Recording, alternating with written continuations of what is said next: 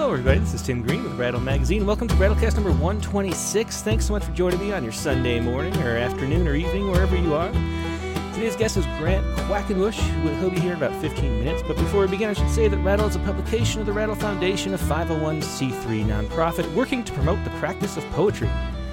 We've been a continuous publication since 1995 and are unaffiliated with any other organization.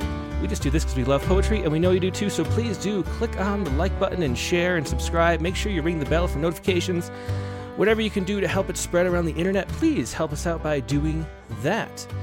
Now, we'd like to start with Poet Respond and talk about today's poem. And today's poet was Avery Gregerich with There I Was. Let's give Avery a call. Hey, Avery, this is Tim with Rattle. You are live on the air. How are you doing? Hi, Tim. Good morning. How's your Sunday starting out so far? A bit of a rush getting the show started, but we're good to go now. So your poem today, There I Was, just an excellent look back at the event of last year, last January 6th. And one of the things that I love about being able to publish poems and what poetry can do is be a chronicle of the time. And I thought this poem just did such a great job of capturing, the experience of that day from around the country, from wherever you're located. Do you want to explain a little bit about why you wrote the poem and what was going on? Well, thanks for those kind words. Well, I appreciate it. I would say what I wanted to start with the poem was this phrase, I was there, which is a phrase that really happened during this last few days of remembrances. People were kind of speaking about where they were at the time. And there was also the proliferation after the fact of people posting on various social media accounts that they were there and being proud of that fact.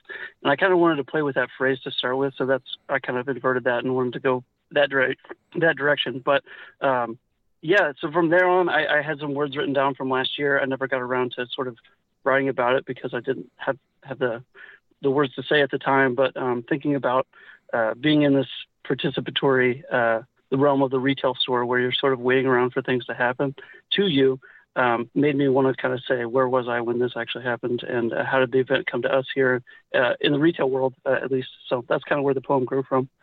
Oh, that's really interesting. I didn't realize that that was like a trending thing to say, I was there and talk about that. I hadn't heard that.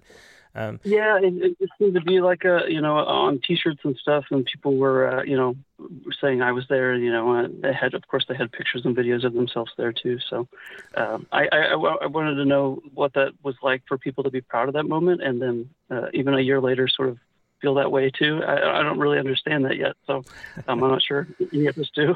Yeah, well, not understanding is the perfect place to write a poem from, I think. It's interesting because I was, I felt very, even though I wasn't working in a grocery store, that day, January 6th last year, happened to be the day I go grocery shopping in the morning. And sure. And so I was in a grocery store, and I knew this was going to be happening because I have heard about this, and for about a month ahead, people knew there was going to be a big protest going on. And if you watch on like Twitch and some other platforms, you can see like tons of live streams all at once. And so I kind of rushed home after the morning grocery shopping to catch whatever was going on in the live streams. And I remember at first nothing was going on, and I thought, oh wow, well this turned out to be a nothing. And then little did I know. About an hour later, it just turned into something. So I usually work the second shift, so this would have been 2 or 3 o'clock, and I think that's when things really started happening. I don't know officially or whatever you want to say, but that's when I would say people started having their phones on them as they were shopping, as they often do. But they were out, and people were sort of looking at each other a little differently at that time. So yeah, I definitely remember that for sure. Yeah. Well, why don't you go ahead and read it? This is There I Was. Go ahead. Sure. There I was. There I was in the middle of the frozen food aisle by the breakfast items, putting something on the shelf behind the woman live streaming the insurrection on her phone. It was loud, and I saw her smile fight against the loops of the mask, chin strapped beneath her teeth. She was watching the ones who had shown up in her place. The rest of us had to hear that sound and try to imagine the rest. I'd been watching the militia grow for months from my post behind the checkout counter, how quickly the uniforms were sewn. The stars and stripes had changed colors with the seasons until finally, in winter, falling into darkness. It's bad out there, the nurse who worked at the grocery store to get cheaper health insurance had said, though it wasn't clear what she was talking about. Shopping each aisle with care, she continued to tune in throughout the payment process. After she left, it got quiet again. Very few shot the rest of the night, and those that did offered us cryptic updates, sometimes photos of smoke billowing, once a noose. I remember most of them buying canned goods. Driving home on the phone with my brother, he said, "I never saw this coming. Did you?" It's been so long now, hearing the bells ringing, that I believe I forgot what they used to mean. Yeah, and that was just a great last line. Can you say anything about where that last line came from? That was kind of the thing that sold the poem for me, was the leap you take there. Yeah, I don't know. I want to say that it's, I wanted to have something musical where we're all sort of listening to the sound, but we can't agree on what the sound is, right? Mm-hmm. And for me, the bell is sort of a one note. Each bell has its own note, so we're all sort of hearing the same bell ringing, but we're all responding to it in such vastly different ways. And I think I mentioned it in the note about living in several realities, and I really think that that's unfortunately where we are at this current moment, where we're not sure. I see it every day here at the store, and that's where I'm at right now. I'm talking to you on the telephone in the parking lot, but. So yeah, I've noticed things change that way, and I feel like we're all getting the same bell ringing, but we're all listening in a different way, I guess, is kind of where I wanted to end up with that. Yeah, well, that was one of those great just poetic leaps. I think that captures it perfectly, and so thanks for writing and sharing this poem. It's really excellent, Avery. I appreciate it, Tim. Thanks for the time, and have a good rest of your broadcast. Yeah, take care. You too. All right, take care. Bye. Yeah, so that was Avery Gregerich with There I Was. And let's go, we have a second poem this week, too. And this is on Zebulon Huset. The moon is covered in rabbits and trash. So let's talk to the second poet. There's going to be a Tuesday bonus poem coming up. So this is be previewed here on Poets Respond. Hello? Hey, Zebulon, this is Tim with Rattle. You are live on the air. Thanks so much for joining us. Thank you for having me. So let's talk a little bit about what this poem is about, because it's an interesting story I hadn't heard, and I feel like it's sort of unusual at this point. Maybe it happened more often in the past where I don't know, I hadn't heard a story before it comes across the desk in the Poet Response submissions, but this was one of those I was completely unaware of. Can you talk a little bit about what inspired the poem? Yeah, I was taken by, it was quite a few years back in 2014 when the first Jade Rabbit rover, the Chinese rover, was going around the moon, and it had like a social media account, and they were putting out all kinds of like cutesy messages about like what it was seeing and what it was going to do, and then it started failing, and it wasn't sure, it went offline for a while. And then it had that really, funnily sad message about how it was going to be going out of commission.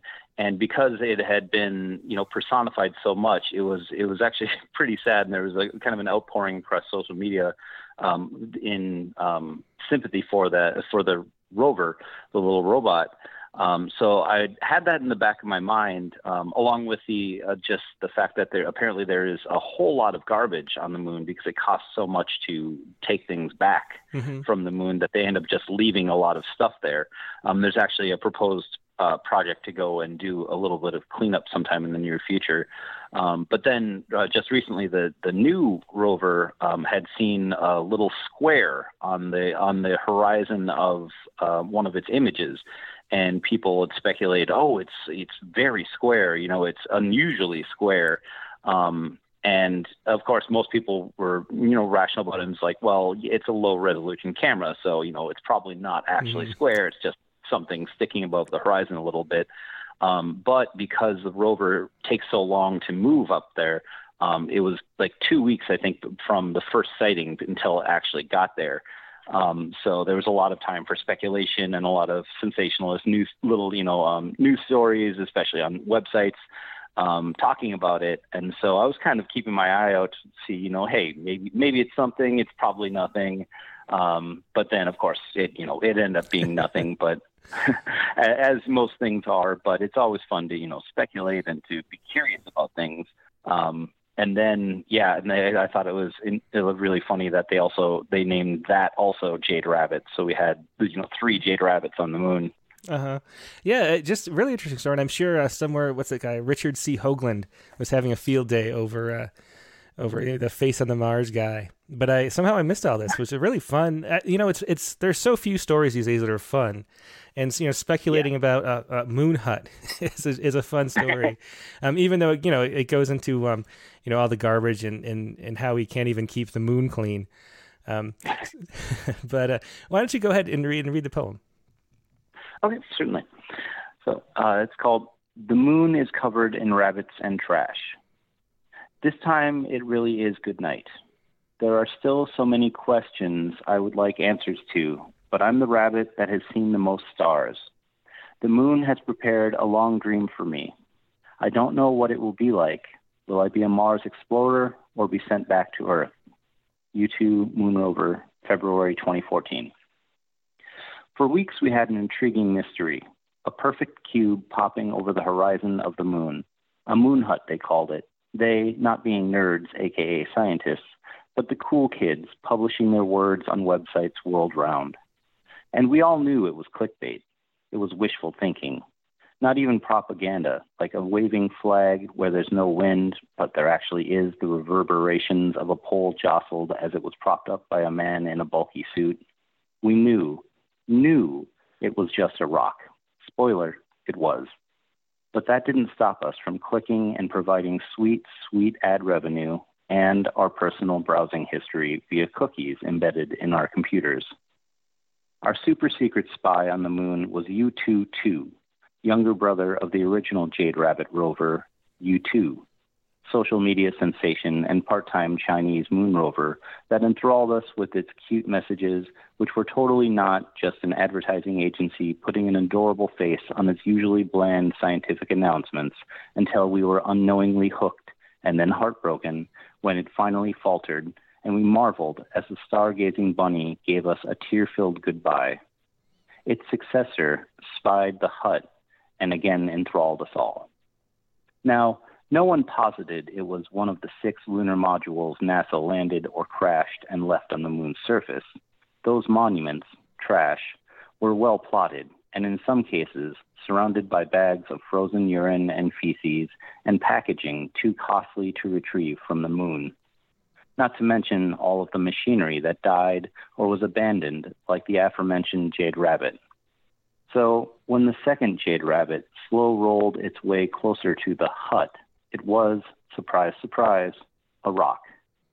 Oblong, not quite round, and not even enormous, just big enough to blip the lip of a crater enough for the low-resolution camera to pixelate it. It was also dubbed Jade Rabbit because, why not? We have enough unnamed rocks. Yeah, thanks so much for that. That was The Moon is Covered in Rabbits and Trash. And Zebulon, you have a lot of projects going on, we mentioned, and one of them is a new literary journal. Do you want to mention that? Coastal Shelf. Do you want to explain just while you're here? Because, our viewers are always looking for new places to submit. Do you want to talk a little bit about your journal? Certainly. Coastal Shelf is a journal. I started it in 2020. I started accepting submissions in 2020, and I had my first issue at the end of it. And then we're just about to do our 6th issue is going live later in this month, as well as a little one calling an annual, because I'm doing them quarterly. But then also we've gotten so many great pieces that it was hard to say no to quite a few of them. So, but we only had so much space because I determined I didn't want anything to get lost.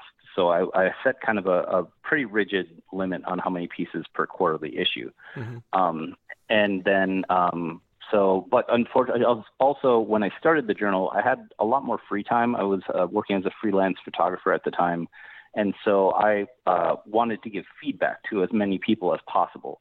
And that was great at first. But then this last year, I got a job as a 9th grade English teacher. Mm-hmm. And so I moved across the country in less than a month and got set up. I was in a extended stay hotel for actually 3 months almost at the beginning, trying to find a place to live.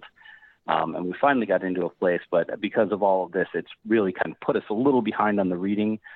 We were intending to open up for submissions again in January, but we're pushing that back to March. Mm-hmm. So that way we can get caught up because I have a very small staff of volunteers.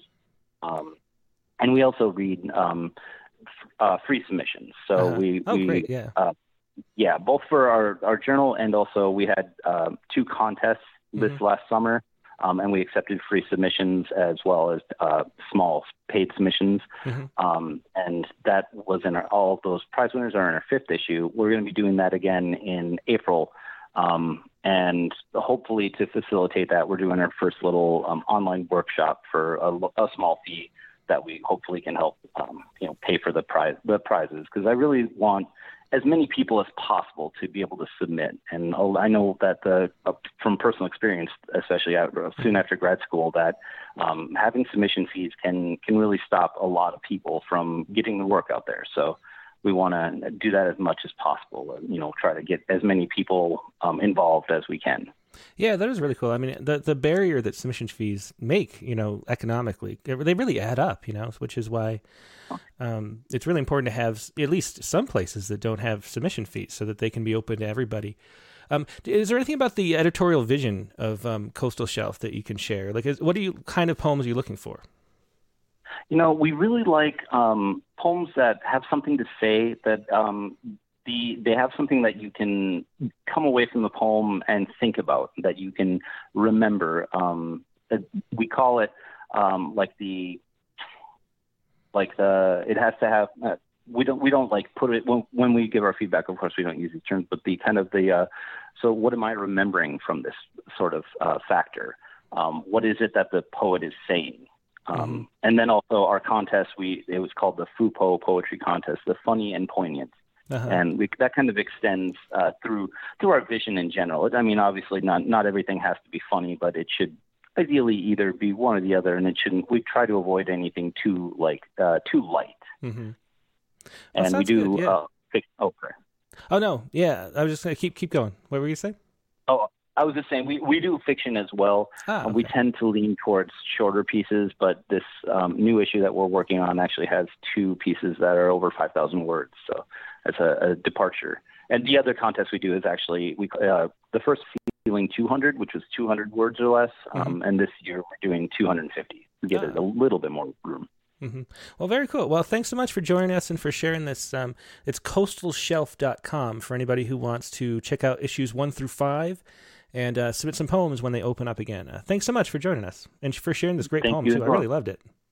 Oh, thanks so much. And if you don't mind, I run one other small journal that I actually, it's only for pieces that are sparked by writing prompts that are online at various sites online that publish writing prompts.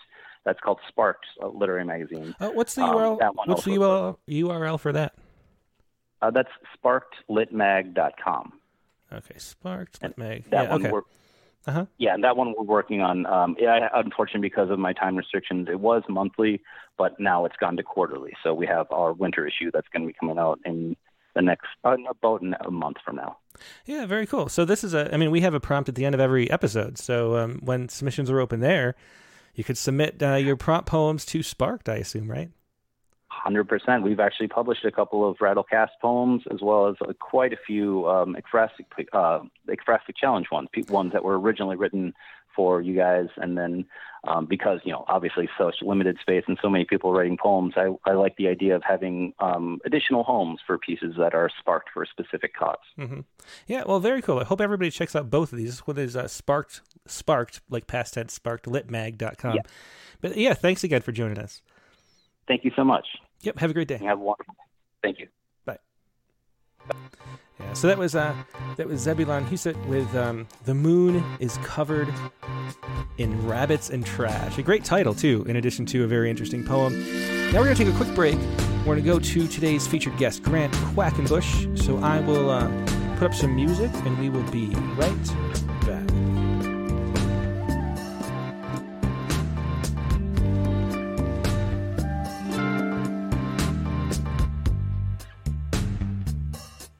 And we're back, but we're having some technical difficulties, so bear with us a little bit. Let me, Grant's got some feedback issue going on that we can't figure out that wasn't in the test call. So he's really echoey. So he's going to try to figure that out. We're going to go back to him probably about 10 minutes from now. But in the meantime, let's do a random poem.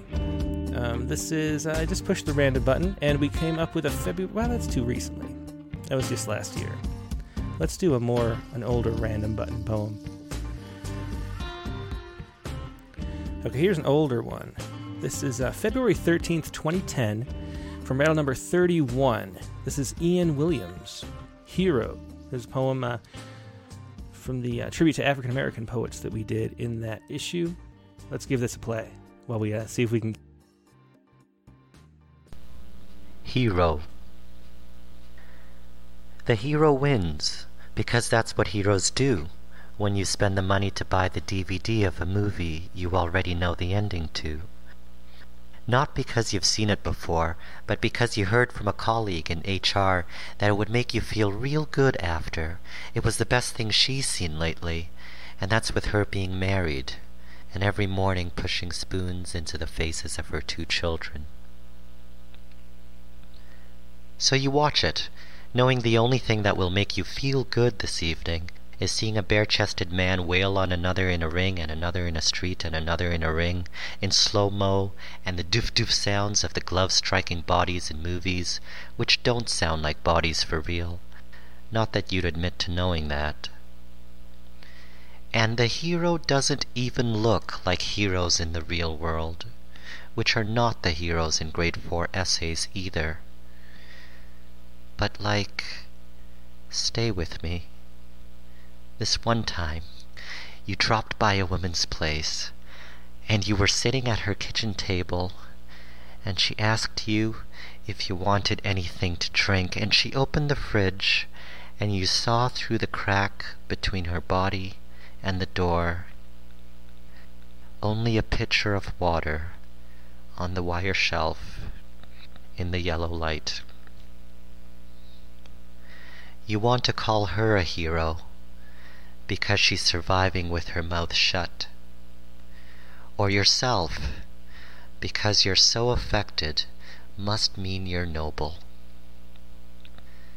Go ahead, but there are other words for you too. And that was a poem from round number 31 by Ian Williams, Hero. And I'm not sure. So if you, we're still trying to get in touch with Grant.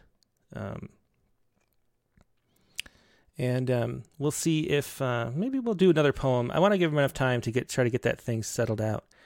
So let's try another poem.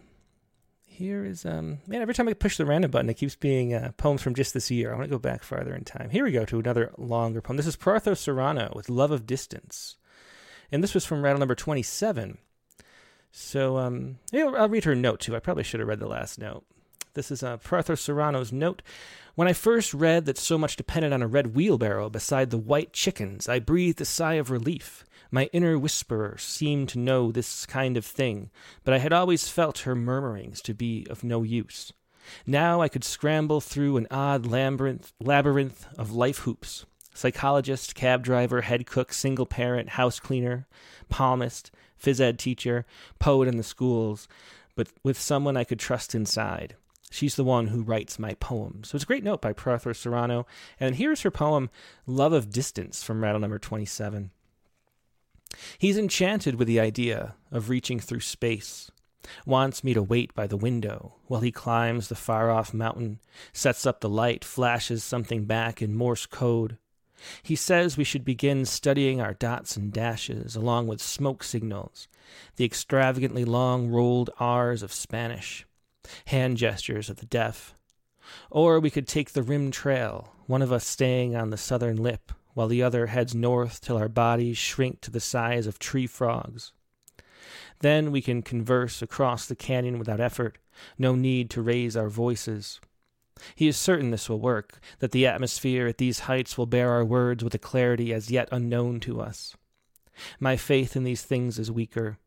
I dare not tell him the Far Eastern stories, the one where the poet builds two houses on opposite shores of the lake, gives one to his sweetheart, who he tells to go in, take up dulcimer or needlework, learn to love the lonely ways.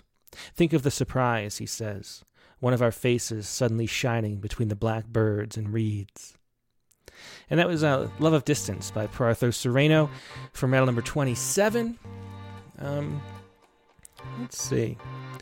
So the good stuff here. And we'll try to get Grant back. Let's try. I'm going to go back to break again. We'll see if we can get Grant this time, okay? So let's do that.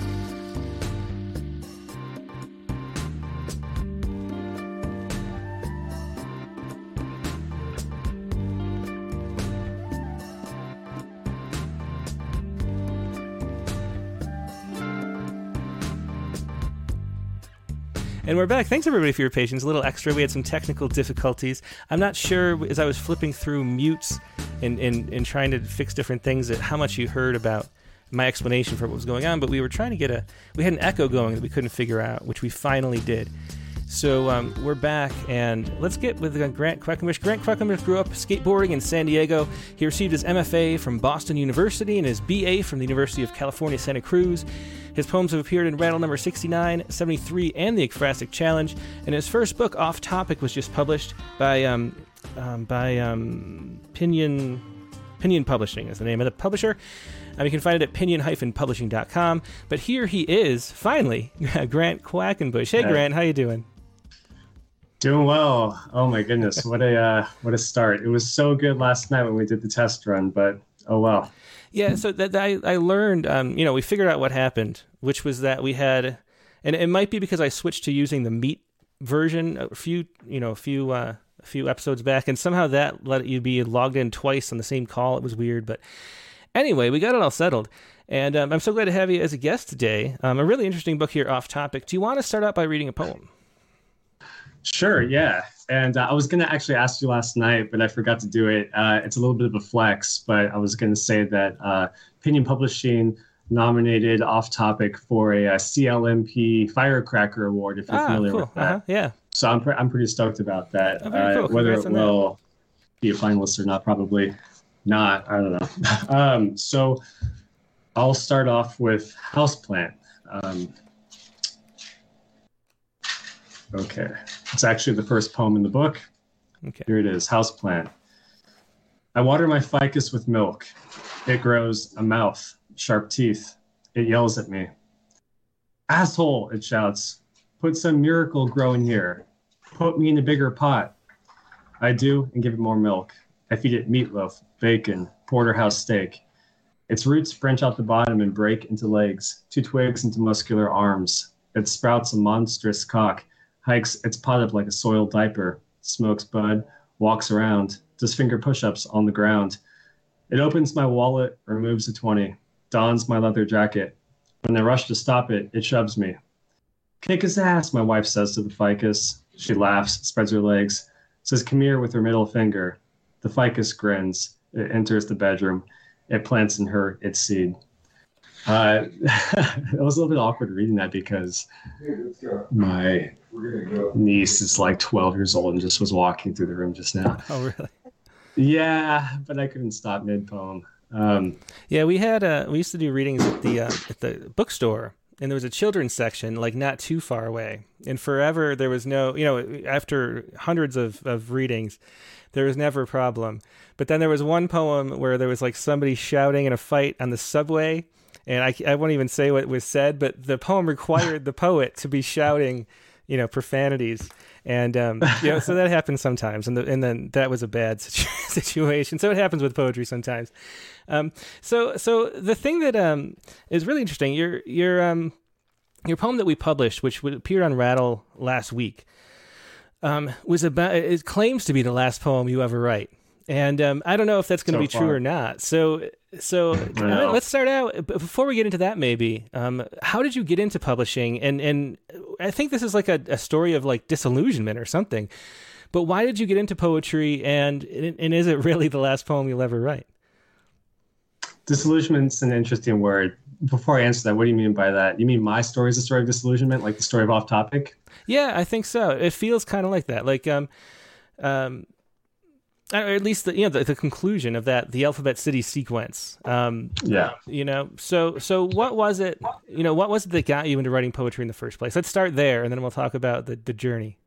Okay, yeah. So I majored in philosophy, graduated when I was 23, and I couldn't get a job after. I was bicycling 10 miles to work, 10 miles back, barely making any money, $10 an hour, maybe less at the time.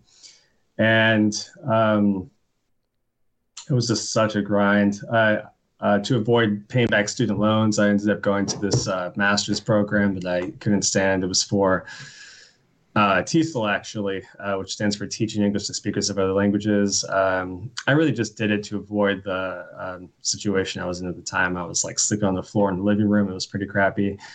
But I quit after a semester, came back, and to avoid paying back student loans, I took a couple of junior college classes. You have to take 6 credits. You have to be half time. One of them was creative writing. I just picked the easiest thing I thought, or the thing I thought would be easiest. Of course, I was already naturally inclined to reading and writing through philosophy.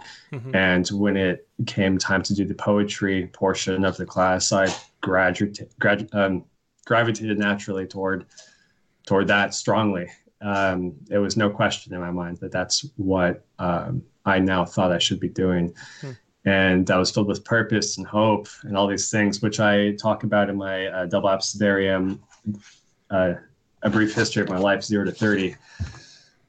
I talked briefly about that. So my teacher told me about it, the existence of MFA programs and how you could go for free and get paid to write poetry. And I was like, what? This exists? No way. And so I applied that fall after having written poetry for like a month, and of course got rejected everywhere. The next year I reapplied. I kept taking literature classes. I kept taking creative writing classes, writing obsessively for the next year, and got in everywhere I applied to. But I ended up choosing, sorry, this is long. Should I keep going? No, yeah, go, yeah. Tell the story. Okay, this is the story. I ultimately narrowed it down to University of Oregon, Boston University, and UC Irvine. I chose UC Irvine because it was close to where I lived in San Diego. I was just an hour up the coast. I had never been to the East Coast or anything like that. So, and they were, it was actually the first MFA program I'd ever heard of, probably because I lived in SoCal. And so to me, it was like, wow, I have to go to UC Irvine. Michael Ryan and Amy Gerstler taught there. Who are poets I had read. And then I'll fast forward kind of quickly through the rest. Basically, I ended up dropping out of UC Irvine. They didn't like that program. And this was during Trump election and stuff like that. So, and we could talk more about that. And it was a very volatile atmosphere. It wasn't, I felt like I couldn't write what I wanted to write. So, and there were some very woke people that I just really couldn't stand in the program.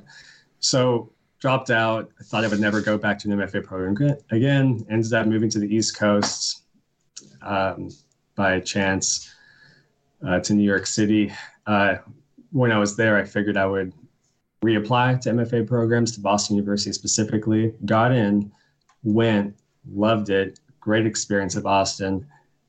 And worked on my manuscript a couple of years, or another year after that, published, here we are. So that's sort of like the chronological timeline, but of course my thoughts toward poetry changed a lot during that time. Mm-hmm. Well, just the state of poetry has changed a lot in that time span. Yeah, when was this that you started? Like what year? Boston? Yeah, the first time when you your philosophy started poetry. Yeah, fall 2013, I started writing poetry, mm-hmm. and in fact, the oldest poem in the book, Autostereogram, I began in the fall 2013. So that's the oldest one in the book. So the poem that we were talking about it claims to be the last poem you'll ever write. Far, yeah, has that been the last poem? You haven't written a poem since?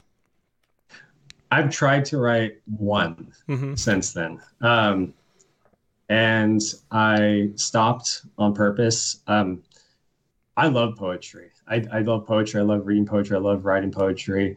But to write poetry right now is honestly, it's just irresponsible. Like I'm in a hard place in life right now, financially, circumstantially. It would just honestly be irresponsible for me to write right now. It's not like an,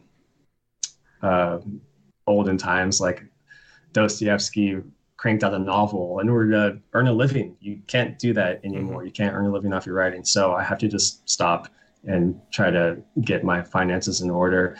Perhaps someday I'll write again. It's something I think about every single day. So you're right in asking that question, because it's something I struggle with. It's almost like an addiction, and it's like to give up that addiction is difficult. You want to always go back to it. And yeah. Well, I want to say yes, yeah, for sure. It's the last poem I'll ever write, because fuck poetry. But in the issue I was published in, the last poem I'll ever write, the Indian Poets issue, someone wrote in their biography in the back, if you could quit writing, do it. Yeah. I don't know if you remember reading that, but yeah. And that's all they said. And I thought, yeah, I mean, if you can quit, do it, because it doesn't make sense from a materialistic or worldly standpoint or anything like that, or from a fame standpoint. No one gives a shit. Women certainly don't give a shit. But you're a philosophy major, right? And yeah, there's more to life than the material world, and poetry is enriching. And I mean, there's reasons why you said you love poetry. I mean, what are the things that you love about it? I love that it. By the way, I have not picked up a philosophy book since graduating, so I've done away with philosophy, but which I don't think helps the world or oneself. I know it sounds super cynical, but I love that poetry creates in me a very calm, meditative state. My brain can be very haywire, and poetry centers me. It's awesome. I also love putting together a good sentence. There's just something very pleasing about that, and making it perfect. And kind of like just looking back, reading it through over and over and over again, and being like, yeah, that's perfect. It feels good. I don't know. It's maybe what a construction worker feels when they build a house or something. I don't know. Mm-hmm. To compare it to something non-artistic. I mean, the one thing I can compare it to is one summer I worked landscaping, and we did a lot of these. Like, it was a company that turned regular houses into group homes. They were like foreclosed houses. We would turn them into group homes for mentally ill adults, and so they would be like a mess. And then you would work all week on like the yard, fixing it all up, and then, you know, there'd be like flower beds, and there'd be rings around the trees, and the grass would be cut. And there was this like sense that you did something, and that you made something, and they made the world a little bit better in this tiny, tiny way. And that's feeling I get when there's a good poem, you know, it's that feeling of completion and like betterment and making some kind of order out of the chaos of the world. And I just think that's always worth doing, even if there's no financial reward for it. I know. I agree. And that's a struggle. That's kind of the struggle. But then I'm like, well, damn, I might be sleeping in some bushes next week. So, like, I'm not even kidding. So it's like, what do I, you know? Mm-hmm. I think if I were to return to writing, I would have to be at a place of abundance, emotionally, especially financially, because this idea of the starving artist is a bunch of bullshit. You write much better in a home with warmth, with food in your stomach, not scrapping out an existence, you know, on pen and paper, going to the public library to submit your work. Mm-hmm. No, that's crap. So I think one of my favorite poets, Frederick Seidel, who a quote from his poem is the epigraph of this book. From his poem, Widening Income Inequality, and I chose that on purpose. It's a book about socioeconomics. The poem specifically is about socioeconomics. He published his first book and didn't start writing again for almost 20 years. Sometimes you just need to figure stuff out, and he didn't figure it out. It took him 20 years to realize, you know what, I got to keep writing. Mm-hmm. But I think that might be me. We'll see. Time will tell. Well, here's this quote from Frederick Seidel. Open your arms like a fresh pack of cards and shuffle the deck. Now open your heart. Now open your art. Now get down on your knees in the street and eat. That's the epigram from the book. Yeah. Let's hear another poem. What do you want to read next? I'll do 81 and over. Okay. Yeah. Because I think it's unique. And then I'll go into a double absterins after that. 81 over. It begins with a epigraph by Denise Duhamel, which you've had on the Rattlecast. I actually didn't listen to that Rattlecast, but so she says in her poem, "In my strip club, the girls crawl on stage wearing overalls and turtlenecks, then slowly pull on gloves, ski masks, and hiking boots. At Herb's strip club, the girls are grannies with diabetes. They get wheeled out onto a carpeted stage by come-hither caregivers who change their diapers. Take it off, the old men in the crowd shout in coarse voices scratched by age. They reach into beige khakis, toss handfuls of butterscotch candies like gold coins into a fountain of youth. They drink warm milk. Today, one of the boys died from sudden cardiac arrest, electrified by his eyes. No one seems to notice the team of paramedics carting off the carcass like a football player in a stretcher as the wonderful lethal Ethel went around pinching cheeks, swinging her pendulous breasts like a clock." And that was 81 and over from Off Topic. And you can see already, looking at these poems, what the title kind of means, Off Topic. You know, these are poems that are irreverent and sort of try to push the boundaries of things. And do you think it's what is it that drove you to write, to want to be going off topic? Let's put it that way.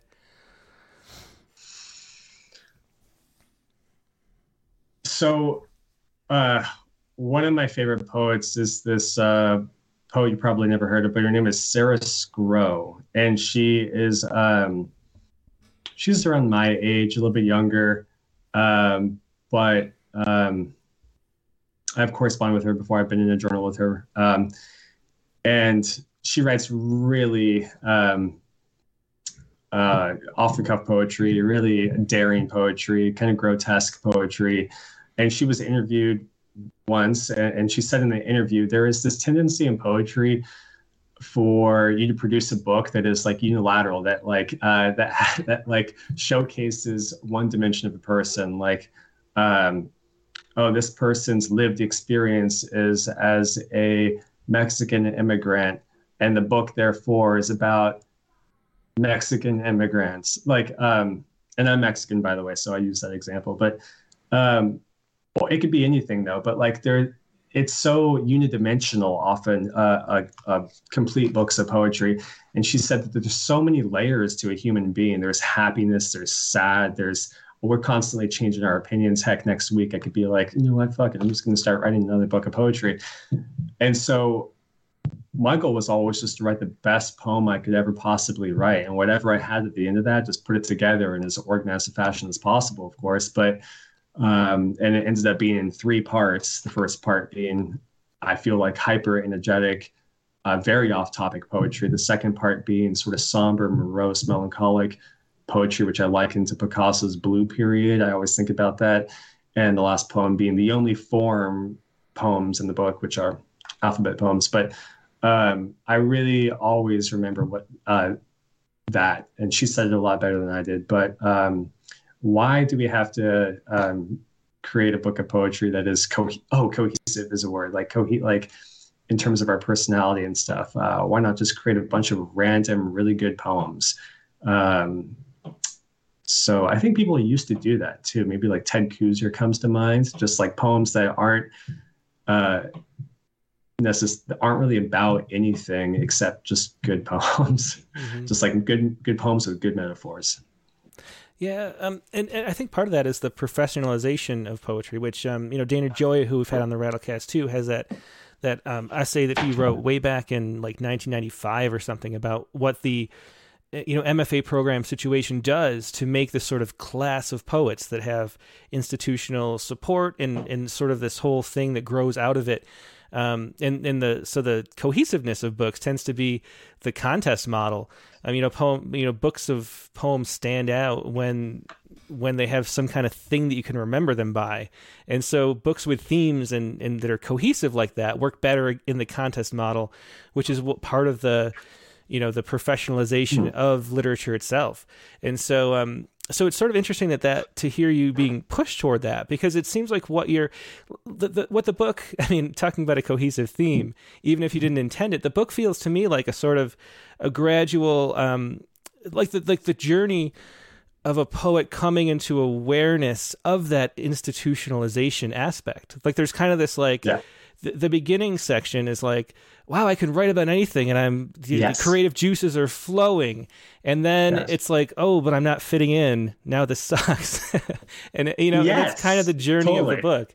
And so it's always, I feel like it's my role to try to maintain the passion and spontaneity of the first section of the book. That's kind of what I always hope to do with Rattle, is to have a lot of variety and be surprising every time we publish something, and not go along with any kind of like establishment structure. And it's always a challenge, because we are sort of the black sheep of the poetry world too. I mean, we have the most subscribers, but we're hardly ever in Best American Poetry. We're actually blacklisted from places, so it's, for some of the poets we've published. Sorry, what? Sorry. Just for some of the poets we've published. I mean, other people won't talk to me. And it's just a weird world that we're living in. So can you talk a little about that? Like, what was your, like, what was, the, was there a moment that you realized sort of you didn't fit in? This is the thing that I worry about, I guess. What I love about poetry is that you get to step in so many different shoes. I love like not agreeing with a poet, not having that experience at all, and then getting to live that and see the world through those eyes. And so what I always worry about is as we get more professional, is there's like more, I don't know, the awards and everything, how everything works, how the publishing works, as we get more sort of cohesive, you sort of lose the fringe people that are the most interesting, because they're sort of pushed away. And that's the thing that always bothers me. So was there a moment that you felt like you recognized that you didn't fit in? Yeah, with 81 and Over, actually. That's one of the reasons I wanted to read it, because I hope it does cause people to go, ooh, that's a little uncomfortable. But I remember bringing that poem into a workshop, and someone said, it was ageist, that I hate old people. I just remember thinking, like, oh my God, wow. Like that was the first time I'd ever experienced like someone calling my poem like ist, like racist or ageist or something like that. And it was a shocker. And that poem, or that person, continued to critique my poems in that type of way, which again led me to drop out. I was just like, oh, I can't do this. Like, I can't write my poetry the way I want to write it. That, UC Irvine was as a whole was when I realized I didn't fit in, and other people realized that too. I have a good friend, Michael Gould. He's been published in places like the Adroit Journal, MSC, like good places. And he's just a straight white male. And he's having a hard time getting published, and he eventually quit because at one point, one of the people in the program went around just, I don't know if you want to hear this story, but it's a pretty kind of powerful story. I feel like there was like these poetry presentations or whatever, and there was a power, whatever it's called. And he just went around the room saying, fuck you, to every white person. He said, fuck you, fuck you, fuck you, fuck you, to every white person in the room. And then ended by saying, fuck you, white people. And then after that, he gave his presentation on like historical poetry or something like that. And we were just like, what the fuck? That was the atmosphere in 2016 at UC Irvine. And it was disgusting and not conducive to creating art. And I almost thought I would quit writing poetry then, but I continued. And I'm glad I continued to have produced this book. Well, you said your experience at Boston University was much better, though. Yeah. So, I mean, maybe different places are just have different feels. One of the things that's always difficult is that publishing is such a black box. You sort of put your thing in, and then you get a response back, and you have no idea what's gone on behind the scenes, which makes you wonder if there's other things besides the poems that are being, used to decide what's being published. And there's really no way around that problem, because you can't, you just can't know. And so it's really easy to jump to conclusions about that. But the truth is that publishing is just really hard. There's so many poets, which is another thing about the professionalization. That's the point that Dana Gioia makes, is that there's thousands of poets graduating from university programs every year, and it's certified as poets, and all need to be published. And then there's the publishers. Yeah, is Masters of Poetry. And then there's the publisher-parish model for the jobs they're trying to seek. So you have to keep publishing no matter what. And so there's really, it's weird, because we talk about, there's no money in poetry, but still capitalist, like market forces push poetry in all the directions that it goes in. And that's one of them. The environment of having to publish, and just having so many people trying to publish and so many poets. It's sort of it's the best of times and the worst of times in a weird way. There's the best poetry you've ever seen. And it's also the more difficult to be published. So it's a tough time. It's a strange time. I can talk really quick about that. Dickens, I don't like Dickens, but anyways, that was the Dickens quote, right? But, I remember reading on some guy's Twitter feed. I don't have Twitter, but maybe it was on Twitter, maybe it was on Facebook or something. Kaveh Akbar, you probably heard of him, right? Mm-hmm. Yeah, big time poet, whatever. He wrote, "It is a golden age of poetry. It is a golden age of poetry. It is a golden age of poetry." Sometime, I don't know, 2017 or something like that. And I just thought, yeah, for you. I mean, for you, for people who have been handed awards and given prestigious teaching positions at Purdue University, and who fit all the woke criteria, as a Middle Eastern guy who is non-binary and all these things. Yeah, for you, it's a golden age of poetry. For me, just some straight white guy writing poetry that is mildly offensive to people. It's not at all. I was trying to write the best poetry I possibly could. I thought that's all that mattered, right? Well, that's not all that matters at all. In fact, that's very little of what matters, at least in my experience. And it's unfortunate. It is a golden age of poetry. Oh my God, give me a break. Well, I think that it is. I mean, there's... I hope. I mean, exclusion was a huge problem for a very long time, for a century, and the fact that everybody... It has more access to it, and there's just so many poets writing, and there's so many opportunities. I mean, there's so much competition to publish, but there's so many opportunities to publish too. I mean, back in even in the 70s, people had to make their own magazines because there weren't magazines and there weren't creative writing programs to go to. And I think it really is the golden age, actually. And I think it's easy to sort of, see how hard it is to get a hold of anything. But it's also there's so many opportunities for everybody, and I think it really is the best time. But poetry does exist outside of a profit, which is sort of the beauty. You sort of have to embrace that, because there's no way to commodify it, and there's no there's no way to make money, which is sort of the purity and the beauty of it. So I really do think it's the golden age of poetry. I don't, because when there's so much of something, it becomes devalued. Like, you're seeing this with inflation right now, the American dollar. When there's so much money printed, dollar becomes devalued. No one gives a shit about it.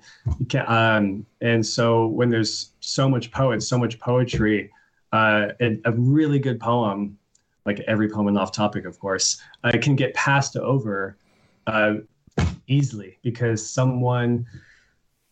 in some MFA program at Antioch University or something like that is just like, oh, this whatever.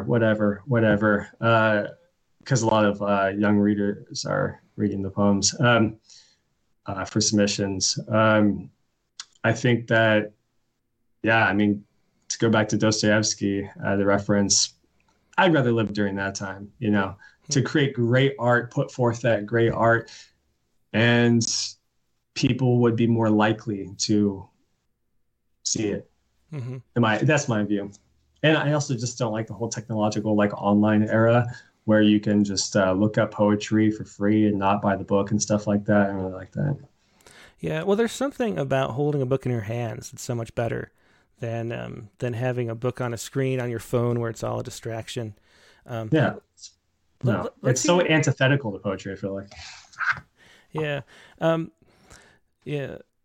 I'm trying to read. Malcolm Glass says, so many poets, 1941. A woman says to Frost, how wonderful that 600 poets were published in journals last month.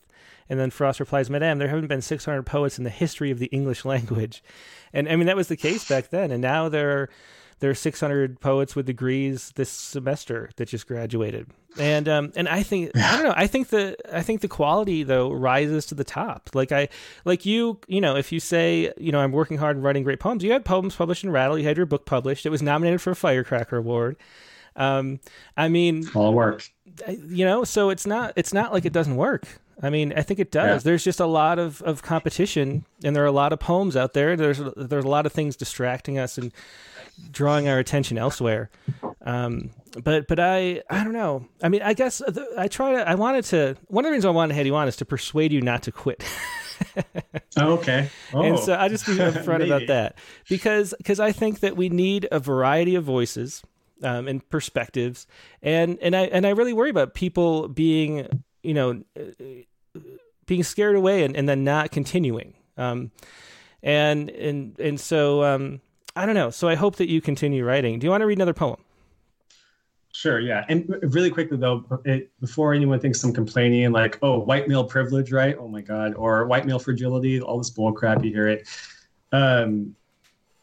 I worked so hard at getting these poems published. It was not by accident. So I submitted to probably, if I look back on Submittable, it's set over 700 entries on Submittable, not to mention all the email entries, all that. So probably around 1,000 to get 20 poems of the 36 in my book published. And then 12-hour days writing over and over and over again. But yeah, so I will read, I think I could go for a political poem, The Double Absidarian. Okay, sure. Or email to a young poet, brief history of my life. Yeah, I'll do two double absidarians, email to a young poet, and political poem. I'll do email to a young poet first because it kind of goes with what we were just talking about as far as submissions and rejections. So email to a young poet, re-advice, which is a Rilke reference. All right, listen up. First, what you want to do is blend Ritz, bananas, and orange juice together until you get a creamy consistency. Add ghost pepper hot sauce, X-Lax, Diet Pepsi, gunpowder, a glass of gasoline, and a dozen raw eggs for protein. Blend again and enjoy. I call it a Molotov fruit smoothie because, like a Molotov cocktail or fugu, it's liable to kill you. Either way, it'll turn your butthole into a flamethrower the next day when you pass gas. If that sounds gross or dangerous, consider all the other junk people, myself included, ingest. Rubbery burgers from DQ, Kentucky Fried Chicken, all-you-can-eat pancakes at IHOP. Look, the point I'm trying to make with all this mumbo-jumbo Molotov talk is that you have to learn to cope with pain, noxious amounts of it, and not temporarily, but ad infinitum. Otherwise, you risk becoming not a poet, but a mental patient who chops off his ear and drowns himself in drink. Quit writing if you can't handle a little gasoline and OJ. Rejection will hurt more. Trust me. It'll feel like a samurai sword sodomizing your ego without lube. Van Gogh took his own life, it hurt him so bad. Preferred pushing up daisies to living broken unknown. R.I.P. So punch yourself violently in the nuts. Give a sumo wrestler a piggyback ride. Watch a beauty pageant while guzzling the aforementioned XXX smoothie. Get used to pain to make rejection less tragic. Young poet, good luck. I'd ramble on, but I have a date with a Sub-Zero walk-in freezer. Naked. I'm trying to contract pneumonia. So yeah, it's painful. To write, to produce, to submit, to get rejected at all levels, whether just starting out, applying to MFA programs, getting rejected. So that's that one, double absidarian. Yeah. Can we talk about that a little bit before we read the next one? Because okay. And that's the thing. See, I guess maybe your book is sort of all the things I have anxiety about as a publisher, because I feel awful sending rejection. You have to do it. Yeah. You can't just. We talk about the inflation of poetry and how many poets there are. There's a lot of great poems, and you have to pick and you have to curate and make it so only a few are the ones that are read. And so the rejection is just such a big part of the game. And every time I send rejection letters, which I have to do at like a 1,000 at a time, like literally with Submittable. It's like, here's the 1,000 for this week, bam. And I know that 1,000 people... Doesn't that feel a little good though? I'm kidding. No, it actually doesn't. It feels awful because I know 1,000 people are feeling like crap because of the button I just clicked. And it's just, it's something that I always... it's my least favorite part of the job by so far. And I, you know, sometimes I even put off reply, you know, I put off replying longer than I should just because I don't want to have to. And so I don't know, that's just something that everybody has to deal with in this, but is there, I mean, you mentioned that you submitted 1,000 times to get these 28 poems published. I don't know. Do you have any perspective on how to get through that struggle? Because you have to, I mean, if you want to write, you have to publish or else no one's going to read it. And, so how do you get through that? I mean, and some people are, you know, just post their poems on online or on Substack or something. And then they have a little nexus of readers that read, but, I don't know, but maybe people in the comments can have advice for how to get through just the inevitable quality of rejection that's part of poetry. I think Dick Westheimer said, any enterprise that includes the three words submit, reject, and accept has inherent problems, which is a perfect way to put it. So I don't know. I also like to try to think of when we accept a poem as like an offer. We offer to publish a poem. I try to use that language too, because I'm not like, oh, you're accepted as a human being because this poem, you know, worked for me and I think our readers will like it. I know there's just so much. The thing is, we never talk about any of this stuff really, honestly. So I don't know. So what do you think about that before we read another poem? It depends what your goals are.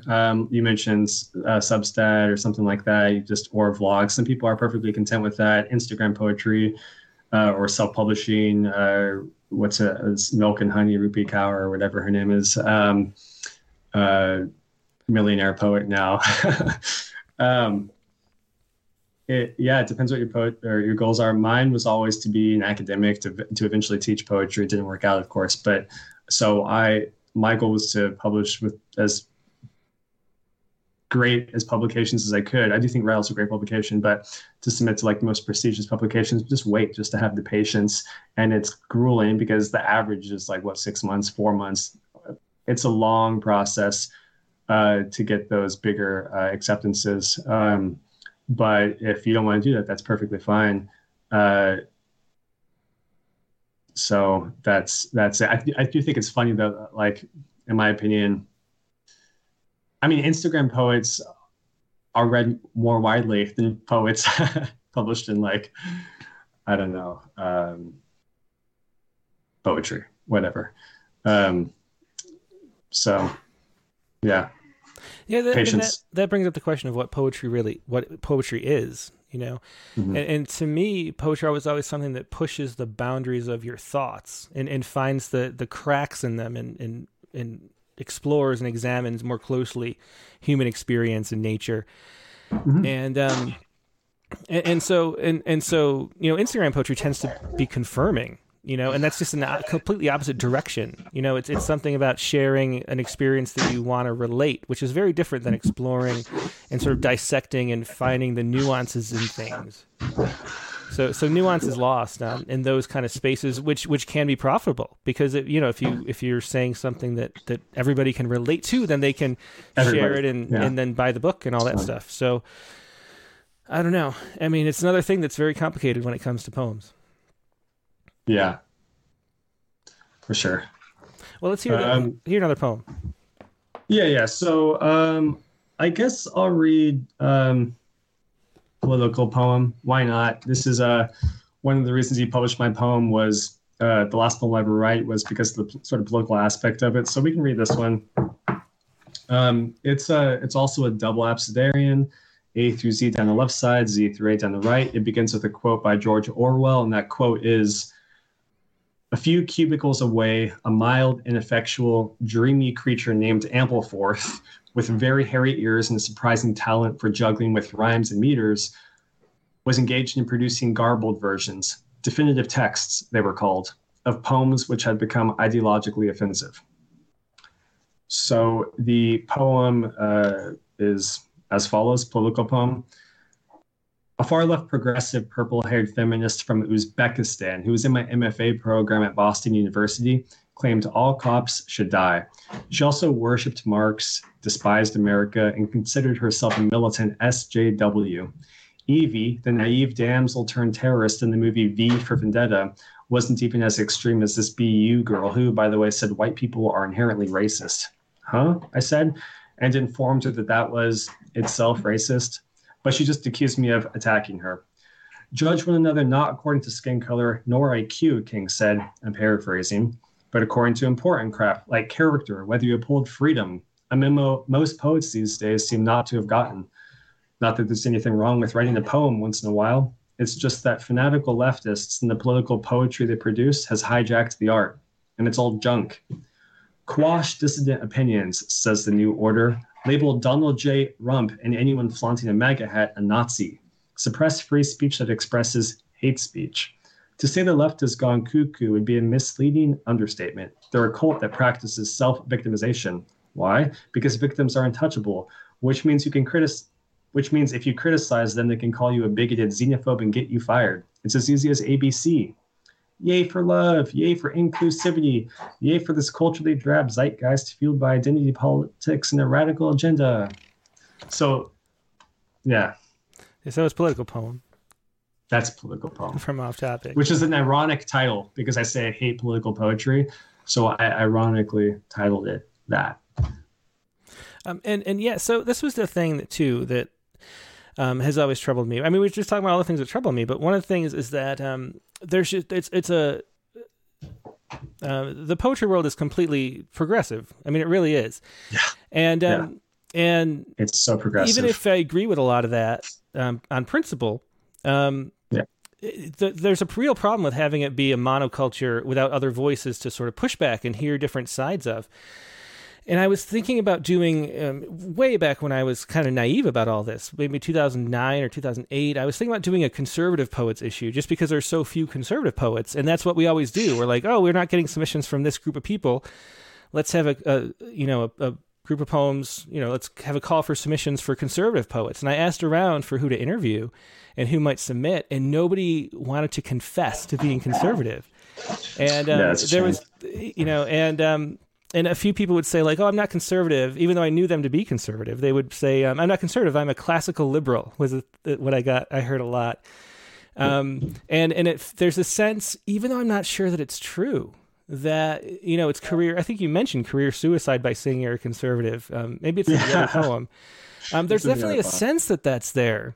And the sense creates a kind of self-censorship where you don't hear any other voices except for one's, especially as poetry gets more political, you don't hear any voices except for from the sort of standard perspective. And so, I don't know. I mean, do you call yourself conservative? It kind of sounds like it through that poem. And do you have is it hard to even do that? I used to call myself conservative, but now it's become such a divisive. All labels have become divisive. I don't want to participate in this clown show, this like football game we mentioned last night. Red team, blue team. I'm red team, you blue team. I know, like you, like whatever. Obviously, like liberals are a joke to me, but conservatives have let me down greatly, and it's very clear that conservatives in D.C. are just complete hacks and shills, and I don't want to be associated with them either. I haven't watched the news in quite a while. I'm done with it.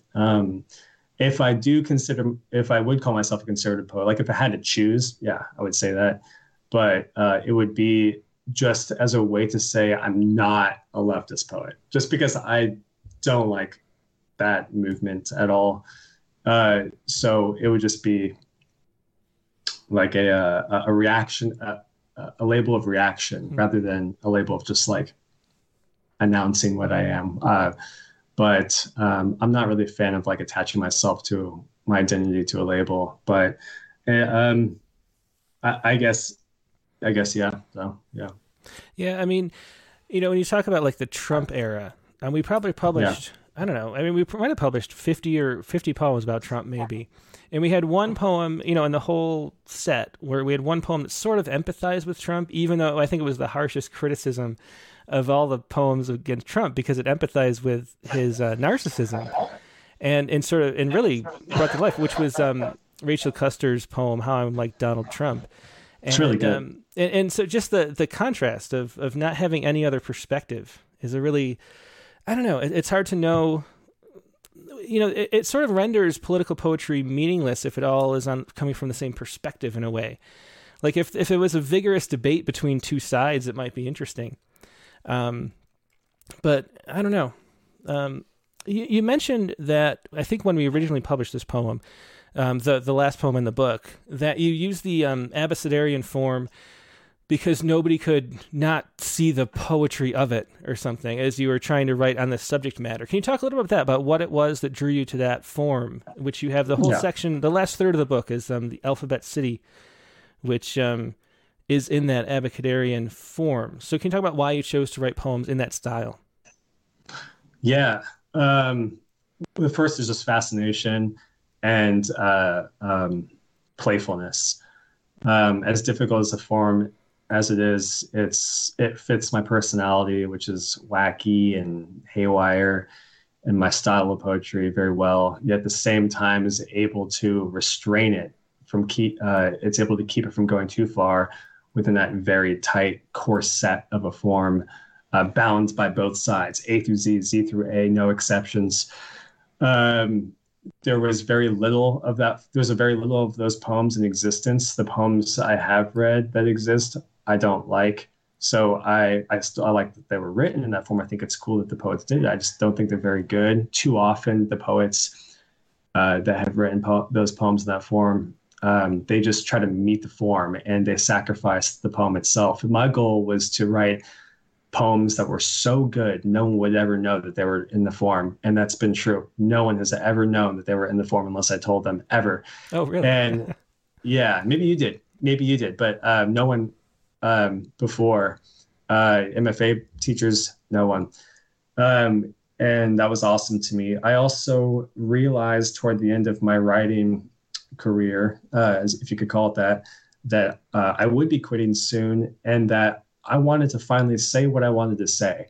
And that if I wrote a poem in free verse, people would knock it. They would hate on it. They could say anything they wanted. But if I wrote a poem in a double abecedarian form, it's untouchable, in my opinion, because you try it. You know, the person who's knocking me, like they did on Facebook, and I responded with some witty comments. Like, it was hilarious. I loved trolling those people. But you try it. You can't do it, can you? So I wanted to create an airtight poems that even if someone disagreed with them ideologically, they could not disagree with them artistically. Yeah. And I wanted to do the most anyone had ever written before. And it's, to my knowledge, I've done the most anyone's ever done of the form. It was interesting that you quote Denise Duhamel in there, because I always think of that as her kind of style goes so well with that form. And your voice in here too, because there's so much energy, you know, it's like a maximalist, so much stuff comes out and you kind of can't stop. Even I think when you recorded the poem, I think you mentioned like you were out of breath trying to read it for for you can website. Hear me try and catch my breath. Yeah. And they're those kind of poems. I just love that energy. So it's a really great form. And you can't really, it's true. Even if you disagree with the politics, you can't say that those aren't really well-crafted poems. And it's interesting. So a lot of people in the comments are all saying, you know, how much they hate labels and are so tired of labels too. And there shouldn't be two sides anyway. And, you know, Carlton John says there are two sides, especially if you're into flat earth. And that's really how it is. Like, I feel like we're put into these boxes by people who benefit from having this like divisive public in two separate boxes at each other's throats while they're stealing everything behind the scenes. And that's really what's going on in the world. Oh, and so, you know, it's just a divide and conquer strategy. So having these labels, but even you said something about how you can't stand liberals or something. And, you know, yeah, I mean, even, you know, it's just, there's no way around it because we live, I mean, that's why poetry is so important too, is because we live in a world of language.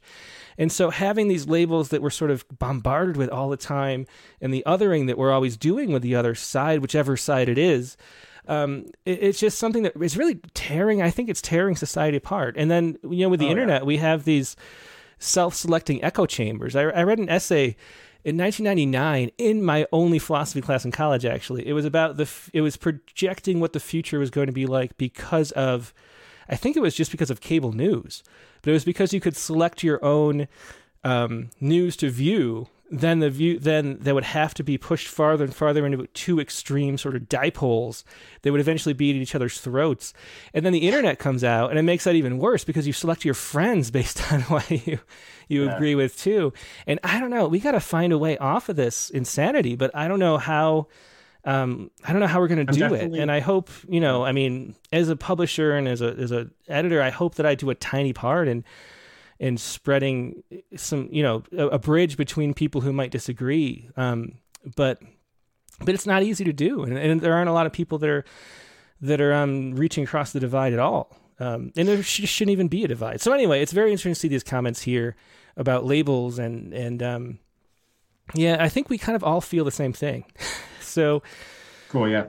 I mean, but it's hard to, yeah, it really is. I mean, and you can even look at something like, I mean, I try to sort of not voice my own political opinions, but if you look at something about like Occupy Wall Street, they had that narrative of the 1%, which was something we could all get behind. And then what happened is that the 1% came in and switched the narrative into different identities and made us fight amongst each other again, because we were about to unify under the fact that there was the 1% versus the 99%, which is a much better way. That's what's happening right now. Yeah. Right now, there's a gigantic psychological operation or psyop that this idea that America is racist. That's a psyop that the elites are using. It's all about the rich versus the poor. That's what it's always been about throughout time. That's what it's about now. It's not about race. It's about wealth disparities. The rich want to stay rich. The poor want to stay, they want to keep the poor poor. That's just look what's happening. I'm getting poor. Bezos is getting richer, and they have to divide and conquer us, make us fight, tell the media outlets who they own. I mean, it's no coincidence that Jeff Bezos owns the Washington Post. Mm-hmm. He can put whatever he wants in there to make sure that people keep in line with the narrative that, you know, America's racist, people are racist, it's a huge racist problem in America and stuff like that. All these big time technocratic elites own media outlets. That's by design. Come on, people. But yeah, I mean, even just walking down the sidewalk this morning, I went on a walk. The person stepped off the sidewalk 10 feet out, went around me because they're so scared of Omicron, right? Which is, if you rearrange letters, spells moronic, actually. But they've succeeded in dividing us ideologically and now physically with the whole scare, you know, the bubonic plague of our time, whatever. So I can't even say hello to a neighbor who I'm passing. It's a shame. Well, we've been talking a lot. Let's hear another poem. I want to make sure we cover some poems. I think we have about 10 minutes maybe left. Okay, let's do the Upper East Side. If you've ever visited, so this is sort of a long poem, but I feel like it's it gets to the heart of the book, which is socioeconomics in my view. If you've ever visited New York City, you've probably been to the Met. It's this gigantic archive museum on the Upper East Side next to Central Park. 6 blocks up is the Guggenheim, another famous museum. But I've never been there. It's $25, because that's the thing. The Met's free, or nearly. You pay what you want if you live in the city. Each time I've gone, I've only paid a penny. I'm always confused by people who pay more. I'll see them handing over 10, 20, even $100 bills. I'm like, dude, you realize you don't have to do that, right?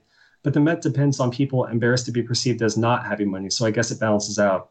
When I first moved to New York in 2017, I actually lived on the Upper East Side, on 72nd Street by the train station with that never-ending escalator in it. I say actually because it's one of the most expensive neighborhoods to live in, and I was so broke I ate tricks with a fork to save milk. Okay, not really, but I was pretty broke. Before moving, I was working as a dishwasher in San Diego and had managed to save up just over $2,000. That meant I could afford a place that was around $700 a month, enough for first and last plus money for beer until I found a job. So I typed my price range into Craigslist, and the next day moved from the hostel in Bushwick I was staying at to the place on the UES. It was August, but there was no AC. The sole window looked out onto a brick wall painted in pigeon shit. The bed it came furnished with was a 3-inch layer of orange foam. The one bonus was the location. Maybe you don't like ritzy shit, but I do because I've never had it. Walking down the avenues there with bellhops standing outside gilded hotels and ladies in hats walking toy poodles and business owners hosing off sidewalks, which the poodles had pissed on, despite signs that say curb your dog, was like walking through Disneyland to me. It was what I thought of when I thought of New York. Brooklyn, Queens, psh, give me taxis and corking fees and hydrothermal manholes. Give me suits and suites and selfies in front of the 9/11 memorial. Give me digital propaganda and Times fucking Square. Give me the Upper East Side. Whenever I wasn't hungry, I get up before the sun crested the buildings and walk the 4 blocks over to Central Park. I get a triple espresso at Le Pan Quotidien and sit down on a bench in front of a fake pond and read. I'd imagine Salinger sitting there 70 years earlier, observing the great-great-great-great-great-great-grandparents of the ducks I was now observing. And in the evening, if I wasn't working or getting sloppy at a bar, to avoid going back to my hovel, I take a penny and go to the Met. It's funny because I'm not even a fan of most art. I just liked being there, surrounded by it. When I moved to Williamsburg then, land of the hipsters, it wasn't too long before I began to miss the UES. But I never went back because my job was in Williamsburg. There were plenty of bars to get drunk at there already. Also, because it was getting close to winter, and I'd heard the subway in winter was an incubator for influenza. If I could avoid it, the trees started blooming, parkas started shedding, the East River started sparkling, sort of. I thought how full of life Central Park must be, and remembered my old morning routine.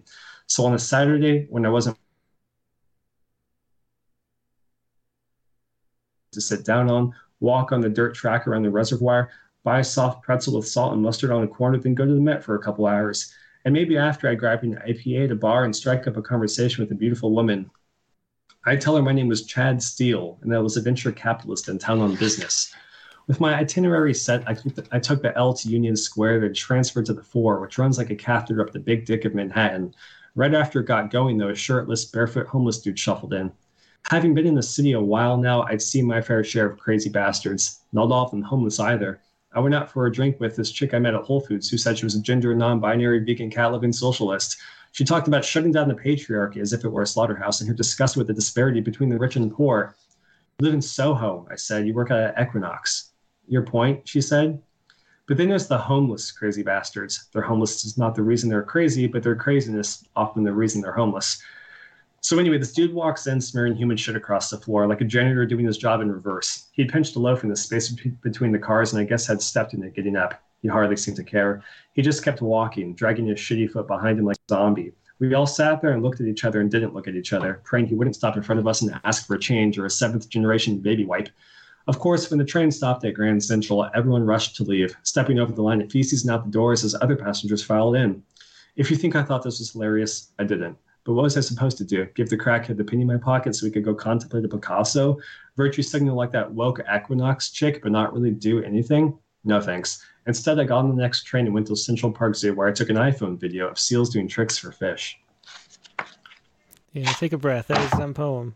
That is the Upper East Side. Yeah, take a drink or something from Off Topic by Grant Quackenbush. Yeah. Before we go, too, I just want to talk really quickly about the cover. This is the original oil painting painted by Bradford J. Salomon, whose work you should buy definitely. Here we go. And I'm super stoked on it. Yeah, he's an amazing artist. I could tell you all about that story another time, but how I met him and stuff like that. But, yeah. So what was it's an interesting choice to put your own a picture of yourself on the cover. Which not many talk about do. Narcissistic. So what was the impetus for that? I'm just gonna keep it here. He paints great portraits. It's an amazing. I had seen some books with the poets on the cover, and I thought, why not me? Why not mine? The book is very much, like you said, sort of an artist's journey, or Kunstlerroman, or sort of Bildungsroman. And so it's really about me, as narcissistic as that sounds. And I figured I would do a painting. It's sort of a sad looking painting, which makes sense given the realization throughout the book that this is, especially the middle part of the book. It was mostly that. I just wanted a really, really beautiful cover. And I was looking for images and I wasn't satisfied with any of them. And I just wanted to make my own. Yeah, well, it definitely stands out, and it's another example of the kind of give no f's, you know, kind of perspective that you have about it, which is interesting and refreshing. I wanted to ask about, you know, you were in also our service workers issue. And there's this, it kind of has come up a lot in separate times in the show, but there's the whole economic barriers to poetry itself, which is a problem too. We talked really early on, even before you were on, about submission fees and the problems that those have. Because if you have 1,000 submissions and it's $3 each, that's a lot of money, especially if, you know, and if you have a job, you know, and making a lot of money, that's not a big deal maybe over the course of several years. But if you're working in the service industry for $10 an hour, that's a real barrier to publishing. And then that goes, you know, there's all the retreats, there's all the workshops and all the, you know, festivals and the AWP conference that costs a fortune to go to. And so there's this whole like networking aspect that's involved in the poetry community that you don't have access to if you can't afford it. So rich versus and then poor. At the same time, there's this, sort of fantasy about the starving artist that you mentioned, about how, you know, working all day as a waiter or whatever you're doing, and then writing all night, like as if you're not exhausted and still have the time for that. Could you just talk a little bit about that? Were the poems in this book written while you were working in the service industry, or was it like when you had other time? Yeah. No, I am thankful to MFA programs for giving me the time to write. As crazy as UC Irvine was, I wrote a lot of poems during that time, and a lot of poems during Boston University, a ton of poems. I wrote Upper East Side during that time. They weren't. Very few poems were written while I was going to work at 6:00 in the evening, going bar backing, coming home at 4:00 in the morning, falling asleep at 6, 7 o'clock in the morning, waking up at 2:00 in the afternoon, getting ready and going to work again, taking the Q train or the J train down to Manhattan again. Very few poems were written. In fact, I didn't think any during that time. It's too hard. Charles Bukowski, who is one of my idols for sure, talked about that. That's where I got that starving artist commentary from. He said, "The myth of the starting harvest is a hoax. A writer writes much better with a porterhouse steak in his stomach and followed by a bottle of whiskey." Yeah. I mean, that would be true. I mean, the thing, I keep thinking about this, but David Kirby, you mentioned you like the David Kirby episode, you know, cool. And his formula for poetry is like idea plus time equals poem, I think. But if you're working a blue collar job or several, you don't have time. And so that's there's just so many barriers. You know, you think of poetry as all you need is a notebook or something, but that's really not the case, you know? You need a room with a view, as Virginia Woolf said, but nowadays you need how are you going to get that room with a view? You know, where I live in Encinitas, a room with a view is like fucking like $3,000 for a room with a view. Where we're supposed to, I'm making $1 more than minimum wage right now. Room with a view? Okay. Mm-hmm. Right. So how are you going to get that? Exactly. That's the question. And that's why I am entering law school. Yay. Oh, so that's, I'm going to law school. Uh-huh. So we'll see. If not this fall, the fall after. I've done the LSAT. I've applied to all the schools. It'll just be a matter of deciding when's the most opportune time to go. Mm-hmm. Yeah. And the poetry though, you know, even though there are these barriers to sort of participating, it's just such an enriching thing. I just go back to that. And do you imagine, you know, finding time to keep writing even as you stay busy and are, you know, working and trying to make ends meet? So I plan on being a lawyer, and being a lawyer, you're going to have to work 10, 12-hour days. No, I don't plan on writing for quite a long time, but like I said previously, when I do begin writing again, if I do, it has to be from a place of abundance. I cannot to do so. Otherwise it'd be irresponsible. It really would. I don't have any family that has money. I mean, they're all dirt poor. I need to take care of the essentials first. Maslow's hierarchy. You know, I need to get that. I need to survive first. Honestly, this is a question a lot of people, you know, don't have to think about it. If you don't have to think about it, congratulations. You know, you won the lottery as far as being born in America in a rich home. Congratulations to you. But no, it'll be quite a long time. I would like to write again just because it's cool. You know, I like to put together a good sentence, man. It feels really good. But I need to take care of shit, you know? Yeah.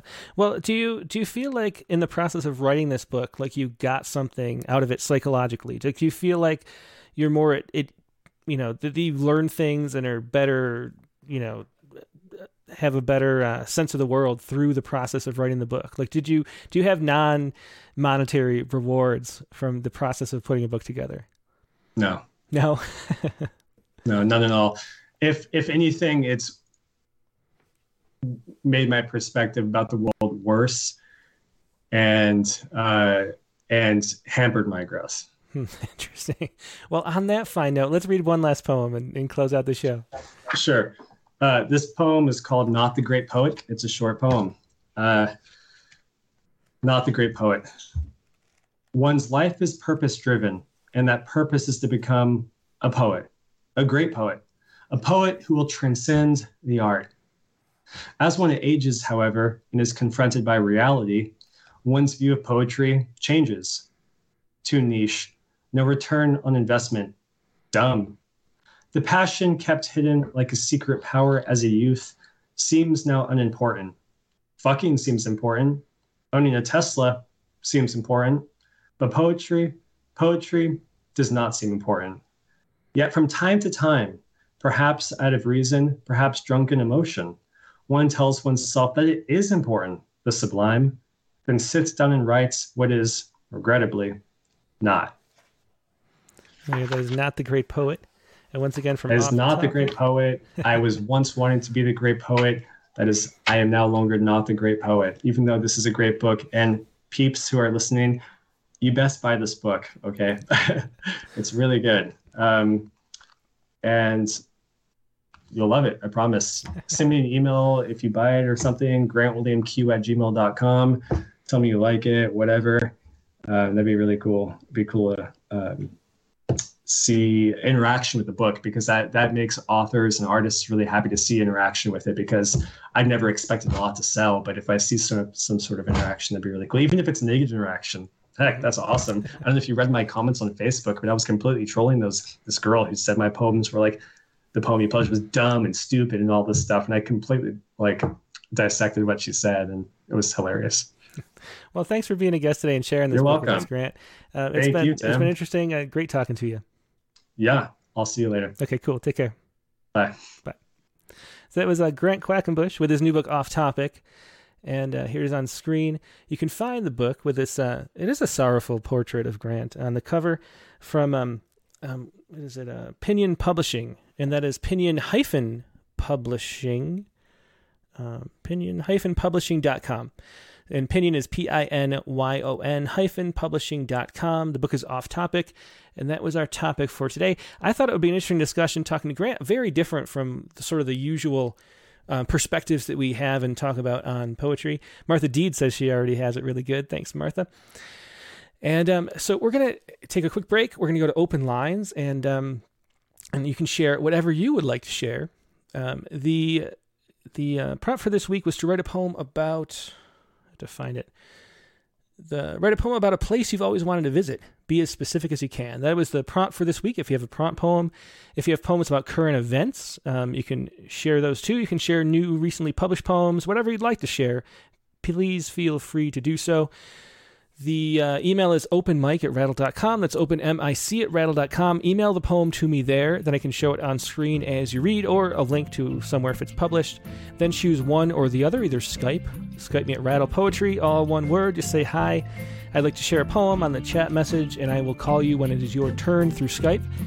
Over the phone, it's 818-850-7727. That's 818-850-7727. Just call, let it ring a few times, then hang up, and I will call you back within the hour when it is your turn. And let's take a quick break, stretch, refresh your beverages, and I will be right back.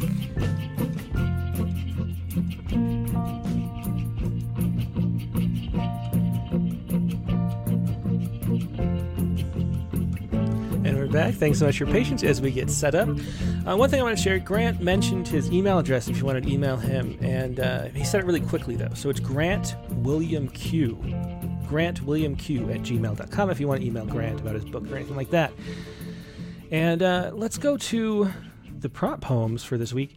And I said last week that the prompt was write a poem about a place you've always wanted to visit. Be as specific as you can. This is the prompt for this week. And my poem, I said last week that my New Year's resolution was to write real poems instead of like phoning it in every week, which I try not to, but I have been a little bit too much lately. I think of a real poem as entering a poetic space where it's sort of a spiritual thing almost, where you're surprising yourself a little bit and not knowing where you're going. And so I did manage, even though it's a short poem, I did enter the poetic space. And my place that I would like to go or had never gone, it reminded me of, I had an opportunity to go to Antarctica in college for the summer for me, which would have been the winter in Antarctica. It was for a research project, and my job would have been to interview people about the isolation, both social and like sensory, from being over in the cold, freezing 24-hour night in Antarctica. There's only a few hundred people that stay on the continent during the winter there, which is the summer here. And I decided not to go because I was sick of my Rochester, New York winter and didn't want to miss baseball season. And now it's one of the biggest regrets I have because I think it would have been really cool to go, even though I wouldn't have seen the sun for 3 months. And this is my short Antarctica poem. Antarctica. What hollow songs might the silence make? What howls inside the endless engine of the wind? In the mind's eye, a penguin writes itself over the blankness of the page. But it's winter now. The ink has spilled, the stars scattered on the floor. That is my short poem, Antarctica, for the prompt this week. And here is Megan's poem, also a place that I would love to go. And we're going to have to go here. This is the Winchester Mystery House. And I've wanted to go to the Winchester Mystery House since I was, actually it was my friend Eric Campbell, who you've seen on the show. When I moved across country to California, I was driving across country, and Eric, when I talked to him before I left, I think, said, you got to stop at the Winchester Mystery House. And I said, okay. And I looked it up, and it's really a cool place. I never did, though. I didn't have time. And then me and Megan have always wanted to go, and we drive past that area in San Jose, California, on our way up to Bend, Oregon for family summer vacations all the time. But we've never stopped either. And if you don't know, the Winchester Mystery House is the fortune of the Winchester rifle. The legend is that she was sort of haunted by the ghosts of all the people that the rifle had killed. And so she had to build this elaborate maze of a house to keep the ghosts from finding her. She was, and this is Megan's poem here, and she has a big epigram from winchestermysteryhouse.com.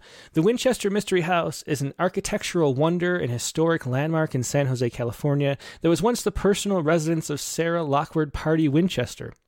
Tragedy befell Sarah. Her infant daughter died of childhood illness, and a few years later her husband was taken from her by tuberculosis.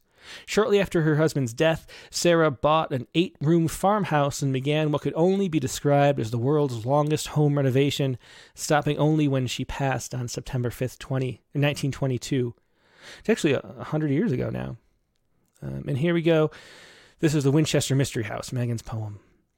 When the baby dies, it's the ending and the beginning of every story. What house is big enough to contain an empty crib? When what breaks shatters again, what you build forever. 10 windows become 10,000, doorknobs multiply like stars, an orchestra of hammers and curses becomes a lullaby.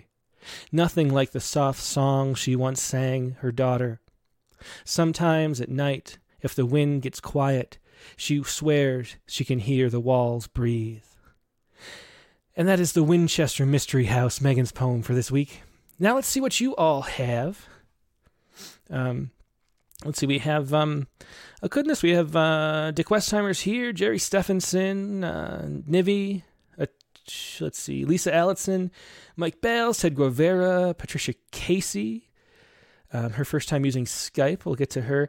One thing I should mention, and Ted Guevara is here on Skype too, so we'll see if that works. One thing I should mention that if you call in, no matter which way that we talk on the phone, there's a delay. So make sure that you both turn off or mute your stream that you're watching this on now and just talk to me through the phone or Skype. And also have the poem in front of you ready to read because you can't read it off the screen. It won't be at the same time. And you'll be like 30 seconds ahead, so it doesn't make any sense. So let's go to our first caller. I think we did Dick Westheimer last time. So let's do him first this time. And then we'll do Nivi, since it's late in India. And then we'll move through from there. Hey, Dick, great to see you. How are you doing today? Hey, Tim, I'm doing great. Thanks for the interview today. That was a little challenge you gave all of us. And, It was a bit of a challenge for me. And I hope I don't get canceled just for having him on, but we'll see how it goes. Well, you know, it's an interesting and I think important conversation. Not that I agreed with everything that Grant said, but I'm really grateful to engage in that conversation. Yeah, I mean, the thing is that I'm drawn to different opinions. I like to hear them. I like to be challenged and think, and I think I worry about, only, talking to people we agree with is difficult for as far as your mental development or something like that. I find that for myself, if the poet who started the poem agrees with the poet who finished the poem, it's probably not a great poem. Oh, that's a great way to put it. Yeah, I love that. Yeah, that's perfect. So what did you want to share? I think we have two poems that you have, right? Yeah, so I have I sent a new draft of my Poets Respond poem, and I have a Nivedita-inspired prompt poem, if there's time. Excellent, sure. So you want to do the PR poem first? Sure. Okay. And it's called The New Gifts of Epiphany, and just sort of briefly on the process, a friend of mine and I were talking, and I asked him, how do you write a political poem? And he says, I have no idea. It's just they turn out to be political poems. And then he started talking about, he was thinking about Epiphany, the Catholic celebration of the three kings busting into the manger, and is always on January 6th. Mm-hmm. And I wrote a really bad poem. That. And then the next day I read that Sidney Poitier had died. Mm-hmm. And I started writing about that. And then I threw the poems together, and this is what resulted. And I've been reading, where is it?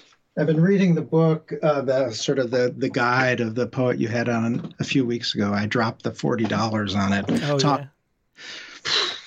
Oh, yeah. but I'm interested in his notion of of braiding. Mm-hmm. So this is my first sort of after reading. It's a great technique. So let's see how it goes here. Okay. So the new gifts of Epiphany. 365 days before Sidney Poitier died, I gaped at the TV screen as white doves swept the air between the camera's lens and the hordes who stormed the Capitol. In churches nearby, the faithful knelt for Epiphany, praised their three kings who, crowned in gold and garbed in silken robes, shouldered past ragged shepherds, stood above a baby in a manger, bestowed kingly gifts on an infant who wanted nothing more than to nuzzle hungry into his mother's breast. Sidney P., as leading man in this scene, would have spread his arms over that babe, shooed away the kings, and hummed lullabies with the shepherds. In the scene filmed in D.C., he'd have stood before the Capitol, held a mirror to the marauders' garments, asked the MAGA men to consider the lilies of the field, would have then spun stories of real revolution, where blackness became beauty in this land of white-hot shame, where an itinerant carpenter could preach wordless beatitudes to stone throwers. He would then move on from both the crowded barn and the seething streets, sing amen about the sleeping baby, amen about the marching men, amen, amen, amen, sing it over and over and over, even as the song was drowned out by the roaring. And here, a year later, I realized that the doves I saw were not doves. They were gulls, scrounging the scraps the other scavengers left. Their mews and calls reminded me that after democracy dies, after Sidney P. is forgotten, and that his chapel dust, the kings and keepers will still have their perfumes and gold to trade for favors, and the rest of us will have what the gulls leave behind. Yeah, that's a very cool braid. I love that braid style. I think it just, bringing things together like that really makes poems really interesting. And so cool to see you working on that form. Yeah. Well, someday I'll nail it. Where, you know, I love in his poems, and I forget his name now, how they sort of weave and you don't know. That's David Kirby again, yeah. David, that you have just left one strand and entered another, that you're just sort of taken off guard.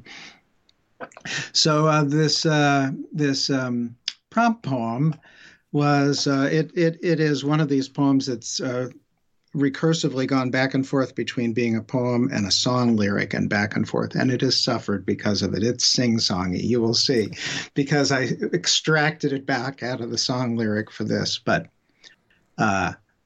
there's a reveal. Leaving Eden. If there is one place I could visit, the one place I'd want to be would be in Eden, underneath that lovely fruiting apple tree. A naked Eve and a naked me, we'd lounge in luscious reverie and breathe the sweet spring Eden air underneath that apple tree. But life in Eden's so slow and dull. There isn't much to do. There must be more than this easy life. But I can't see it. I don't have a clue. Just wandering round so aimlessly and lazing by the stream, wanting more, but not so sure just what more would be. Then a serpent sauntered by with a wily scheme. He winked at me. I winked at him, and we began to dream. How can I get out of here? He tells me his grand plan. Call me dumb or insecure, I just didn't understand. He wanted me to walk away, to leave Miss Eve behind. I looked at her and back at him. It wasn't hard to decide. Eve was happy on her own, which made me kind of sad. So I walked off with my serpent friend and asked him what he had. He handed me an apple. It was his way to capture me. It was an iPhone 13 Plus. Fresh from the factory. Life in Eden was so damn boring. Now I see it. At last, I've got so much more to do. Twitter, TikTok, Facebook, I can't leave it. And she can't see it. She doesn't have a clue. I was complete with my new phone and social media. I'd no need to explore Eden. I was done with love. Suddenly, the scenery changed. It turned from lush to gray, then a stage crew bustled in and hauled it all away. And for you believers who blame this mess on Eve, it was me your God told not to do this deed. Oh, excellent. I love the rhymes there, Richard. That was great. And a great message, too, from that poem for sure. Thanks, Tim. Good to see you. Yep, always good to see you. Thanks, Richard. Have a good Sunday. Thanks for all you do. Bye-bye. Bye. So Richard Westheimer with two poems. The last one was Leaving Eden from the prompt. Okay, we'll do Nivi, and then we'll do some other people. Let's call up Nivi next. Good evening, Nivedita. How are you doing today? Hey, Tim. I'm doing great, thank you. How about you? I'm doing great. Yeah, it's a good morning. Interesting episode this week. Very quite different than usual, but interesting nonetheless. So what did you have that you would like to share with us? As usual, I have both poems, a prompt and a news story, but these are slightly hurriedly written because I flew back from Chennai to Delhi only today, so it was sort of last-minute rush to get it done. Well, so glad you had a safe travel from there on the flight. Mm-hmm. So I have, I have the Poets Respond poem up first. Say it with sheep flock forms.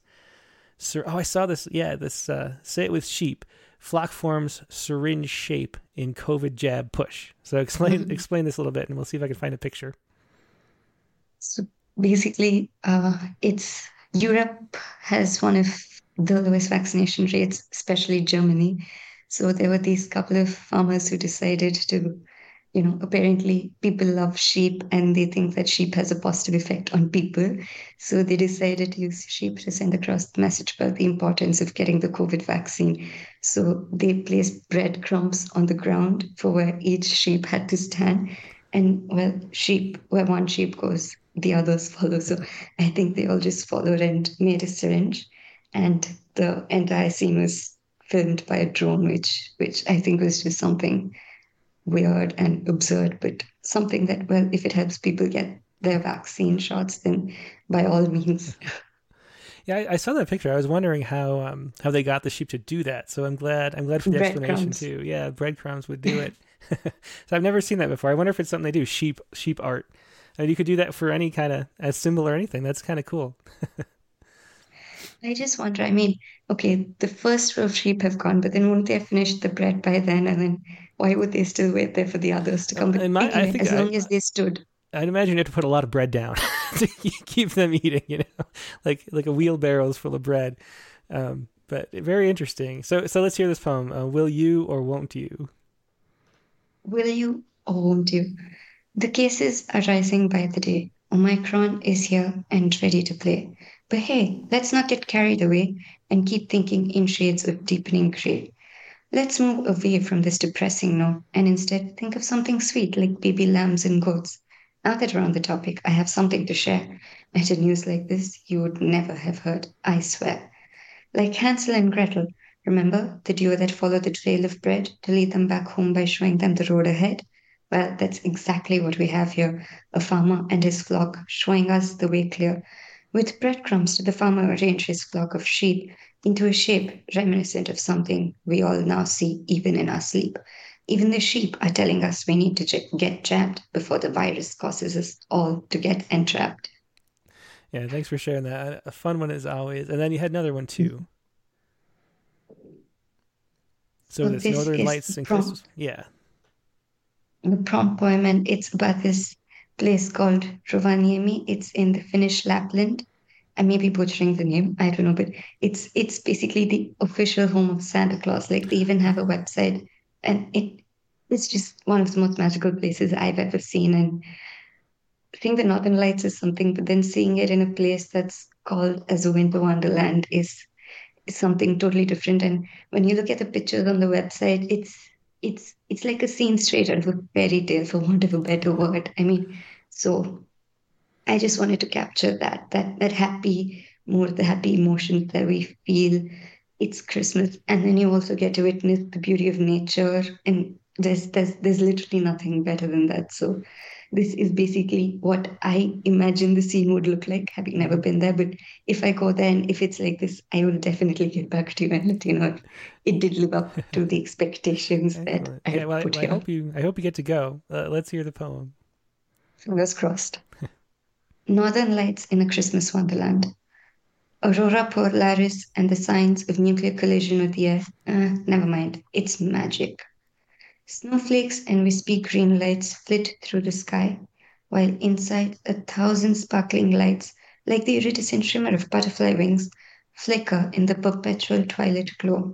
And there's a man in a jolly red suit, trudging through the snow, a smile on his face, while on him rains a glimmering halo of pink and purple. Far beyond in the pastures out back, prance 100 reindeer munching on wild berries, while the kitchen staff, are they also elves? Keep the hot cocoa and marshmallows coming. This magical Finnish spot resonates with the magic of Christmas, spring and summer and autumn and winter. But don't you think the charm and magic truly come alive when riding a sleigh pulled by reindeer and being gently showered by snowflakes that luminous under the aurora borealis? Yeah, that's beautiful. I mean, we saw the photos too. It really does look like a beautiful place. So hope maybe we can all get to go there sometime. That'd be great. I know, hopefully all of us soon will be able to visit something as magical as this. I mean, it's the best of both worlds. Who doesn't love Christmas and who doesn't want to see the Northern Lights? Kill two birds with one stone. For sure. I've never seen them, and I'd love to. Maybe. Well, take care. Always a pleasure talking to you, Nivi, and good to see you. Thank you, Tim. It's lovely talking to you. Have a great Sunday. Yep, bye-bye. Bye. That was Nivi de Karthik with two poems, Northern Lights in a Christmas Wonderland, and the other one about the sheep. Let's go next to... Let's try Patricia Casey. Hey, Patricia. I hear you. And I think if you push the camera button, you'll come in. Okay, I just have to mute you. Let's see. Okay. Let's see. Oh. There you come. Well, let me get you resized on the screen here. It's great to see you. I'm so glad you could join us today. And you called in before, but never in on video form. Oh, I've never called in. Oh, you haven't? I thought you did. Maybe I've been thinking of somebody else. So, okay. I've never read a poem out loud to anybody. Well, I'm so glad to be the first time for you. So where are you calling from then, first of all?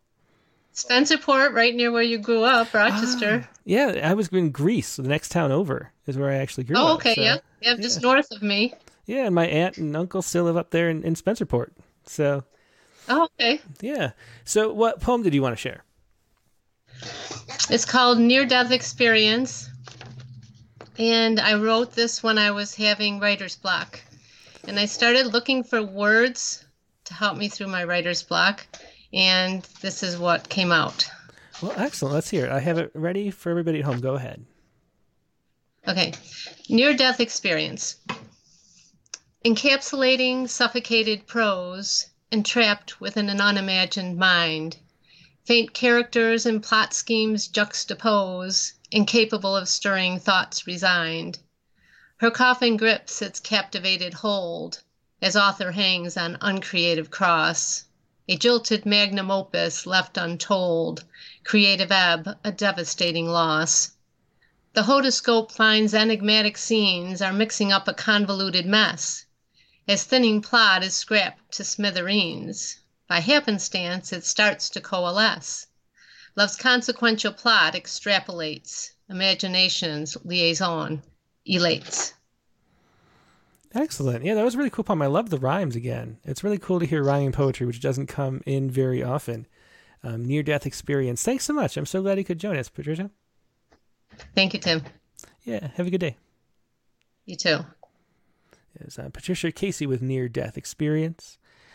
And let's go to Kimberly McNeil, who, again, I think, in my recollection, Kimberly's had poems she's shared before, but never on Skype, so we'll see. Well, Kimberly's not answering. We'll try again in a little bit. We'll circle back there. Let's go to Philip Stern.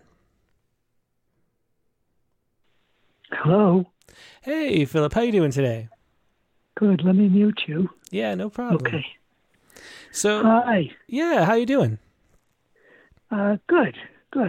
My wife may have had COVID. We're not sure, but she did test negative, so we're just not sure. But otherwise, things are good. That's good. How's your symptoms? Is she feeling okay? Yes. Yeah. She had some sort, maybe it was a flu, who knows? Mm-hmm. Yeah, it seems like there's a lot going around, and a lot of it's the Omicron. Right. Yeah, so, but we played it with caution, that's all. Yeah, it's a good way to do it. So you have 2 short poems, I think, right? I have 3 haikus. Oh, okay, I only see 2, but you can just read the third, I guess. I have Rattlecast and End Still. Let's see. Oh, my goodness. I think I sent you the wrong thing, an older version. Okay. Well, we can just listen if you want to just read them since they're short, but read them twice since they're haiku. Oh, okay. All right. The first one is in response to the prompt. And I think that it's, pretty self-explanatory. I cannot visit that Milwaukee house. The grandson I've never seen. Virus clogs the air. That's a great one. Yeah, read it again because it's a haiku. Okay. I cannot visit that Milwaukee house. The grandson I've never seen. Virus clogs the air. Yeah, I like that. Okay, and then the next one.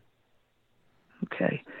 The next one is something I just wrote last night, and but it's basically, about writing poetry after a rattlecast. That's the title, After a Rattlecast. No good strip mining. Deep in the psyche, I scrape at some silver load. That's great.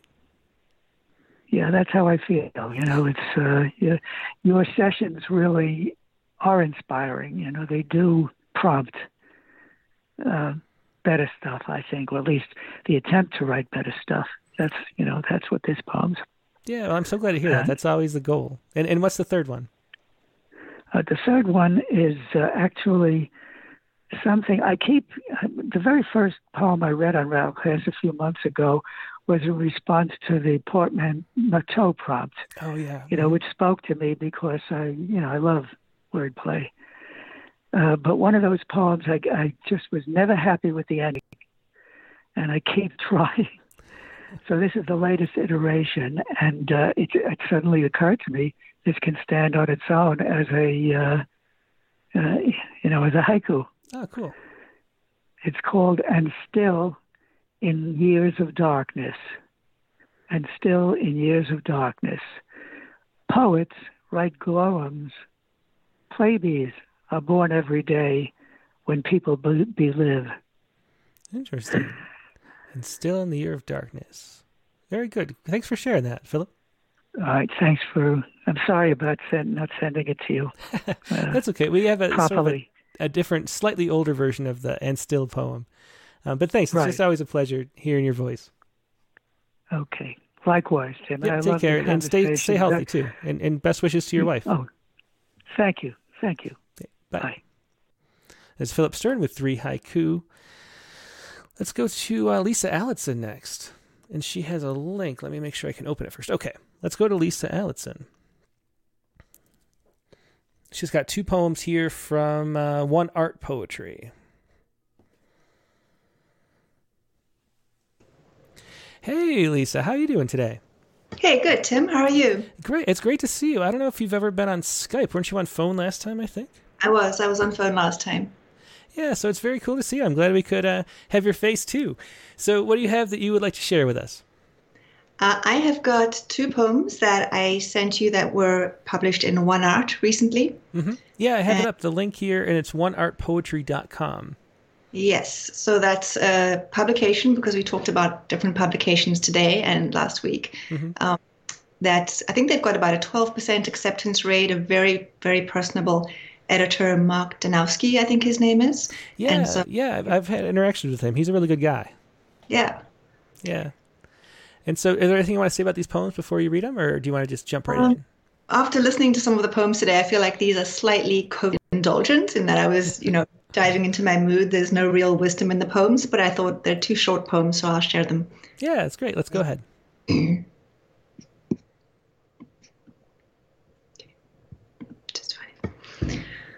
For cleanup, the soil brown and soft as a fresh grave. I plant zopaclone in my rock garden, sending it to sleep for 2 seasons.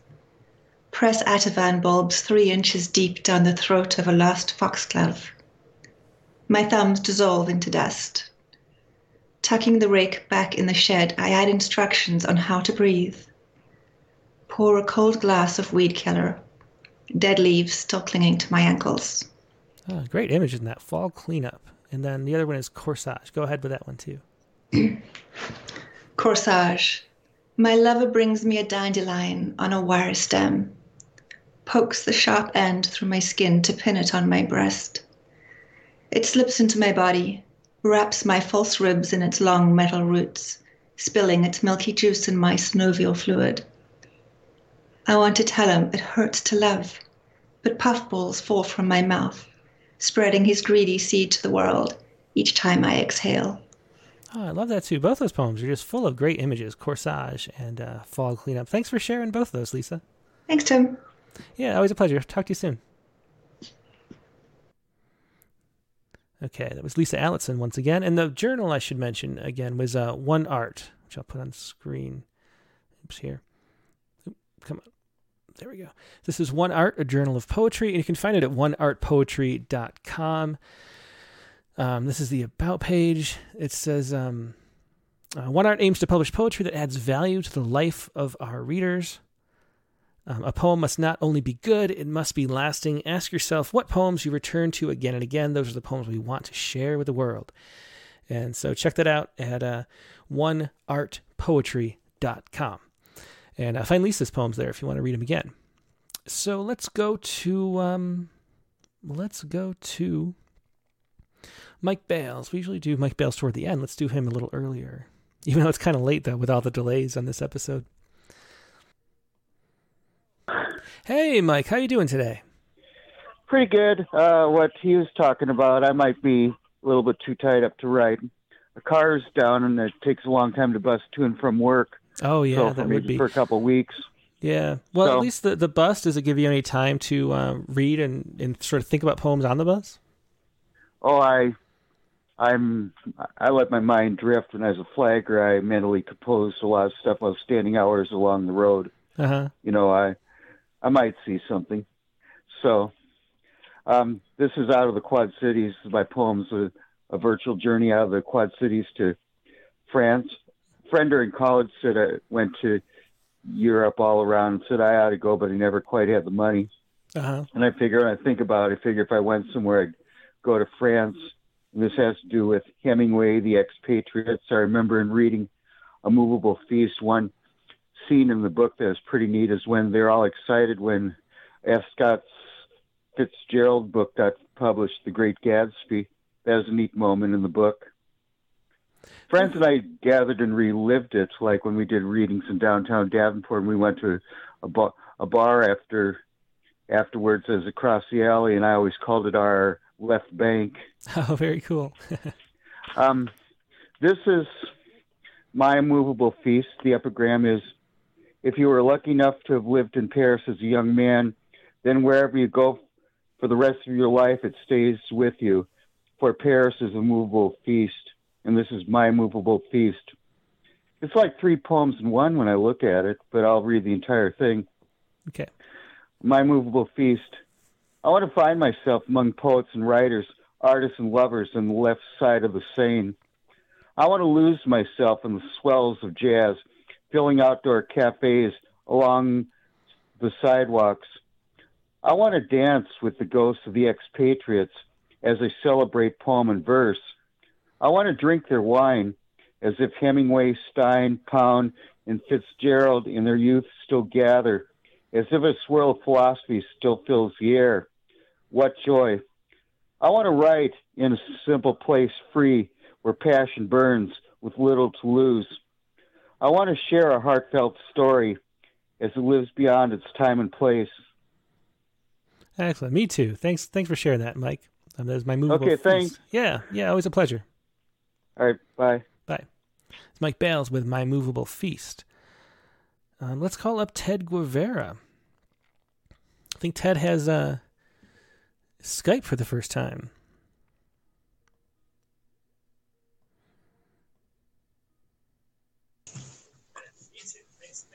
Hey, Ted, how you doing? Hey, Dave.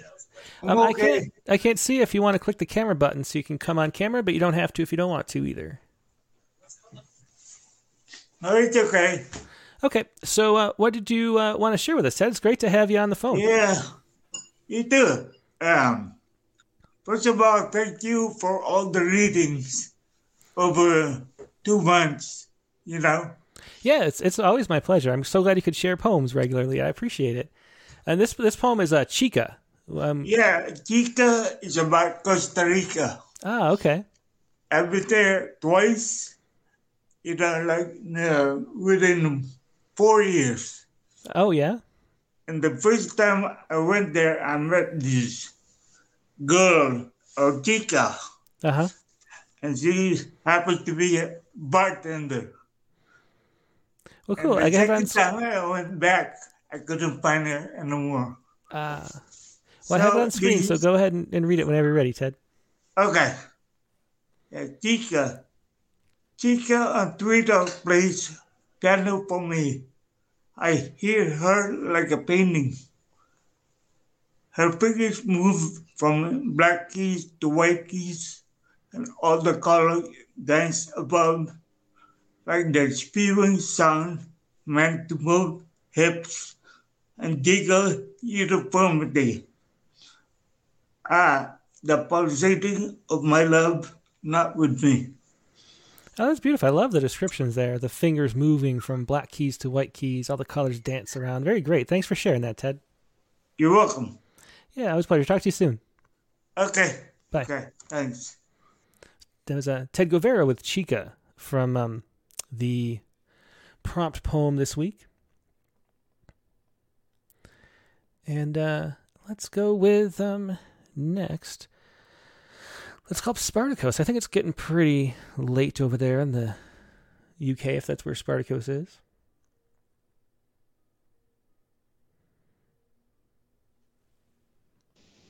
Hello. Hey, Spartacus. How are you doing today? I'm doing well. And you, Tim? I'm doing great. It's great to see you. So what do you have that you would like to share? I've got a poem about Cornwall. Cornwall. And it's called Holidays for Solo Traveler. And I've got some pictures that I think that they are better than the poem. Excellent. Well, I have both up. I'll show everybody. I have the poem. I'll show them the picture after you read it. So why don't you go ahead? Mm-hmm. Yeah. So, Holidays for Solo Traveler. If only I was a solo traveler, trapped in the maze of Glendur Gardens in Cornwall. Two telephone engineers on ladders would give me directions to find the lost gardens of Heligan. Then I would stay in a guest house in a chatty forest. On the wall of the room, a small anchor would replace a painting, wishing sailors to find their harbor away from storms, in a public sea that is encircled by private land, before I find myself in St. Ives. Excellent. And then here's the poem. This is A Lost Garden of Heligan. And, let me see. So, oh, wow, look at that photograph. That's mm-hmm. So, yeah, fascinating. So how was that done? Yeah, I did that during summer holidays. Uh-huh. So I went almost everywhere in Cornwall. Uh-huh. So I was really impressed with it. Wow. And I just wanted to share these pictures. Mm-hmm. Yeah, that is really cool. Thanks for sharing that. And then we have the gardens too. The Glenda Garden. Oh, wow, look at that. The maze. That is really neat. And then Tintegel. Yeah, beautiful place there. And then the sculpture at the end, St. Ives. Wow, so many photos. These are really cool. I'm so glad you could share these, Spartacus. Yeah. Thanks, Tim, for tonight. Yeah, it's always a pleasure and great to see you. Perfect. Nice to see you. Bye-bye. Bye.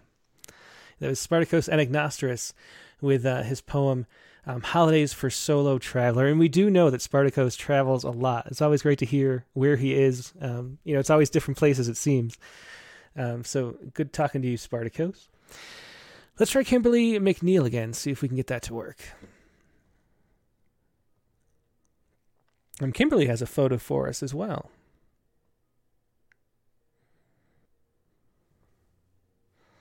Well, the ringer must not be on or something. It says Kimberly's there, but there's no answer. So I'll just read this later. Maybe I'll try one more time. Let's see. This is what I'll do. I'll say, let me know if you're back. And then I'll try again. If not, I'll just read the poem a little later. Who else do we have to call up? Oh, Bev Wendell-Atherstone. Let's call it Bev. Hello. Hey, Bev. How are you doing today? Great. How are you? That was a great discussion today.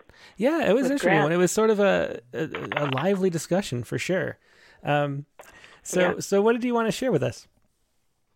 I have two poems, one responding to the prompt and one responding to the news. Okay, cool. I think I have a Dream Comes True to see the Taj Mahal, which must be the prompt. Yeah. Yep. Is there anything you want to say about it, or do you want to jump right in?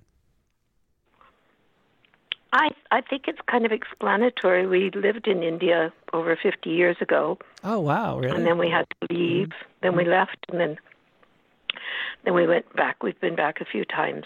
So this tells about my dream. Very cool. My wish. A dream comes true to see the Taj Mahal.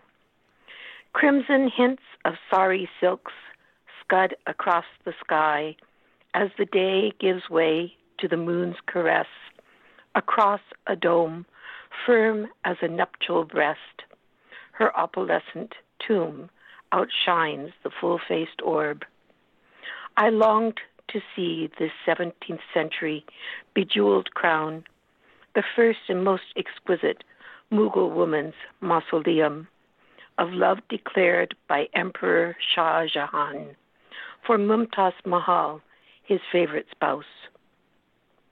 After birthing, her 14th child caused her demise. The Shah grieved new life into Mughal architecture, replacing dull, muted hues with white, iridescent marble, creating for his Mumtaz an earthly, translucent paradise. We, standing hand in hand, watched our train depart without us for Agra. I, pale from birthing, too frail for our pilgrimage, was despondent. My husband caught my tears in his promise. We shall return. 20 years had passed when at last we walked, enchanted beneath the fluted archways in Agra, dazzled by Mumtaz Mahal's diaphanous tomb, mirrored perfectly in the garden river of and for eternity. In the vaulted arches, we could hear their perfect love reverberating.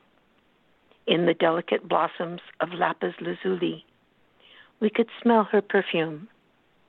In the inlaid vines of malachite and turquoise, we could watch their lives entwine, while these ancient lovers lie forever in their glowing sarcophagi.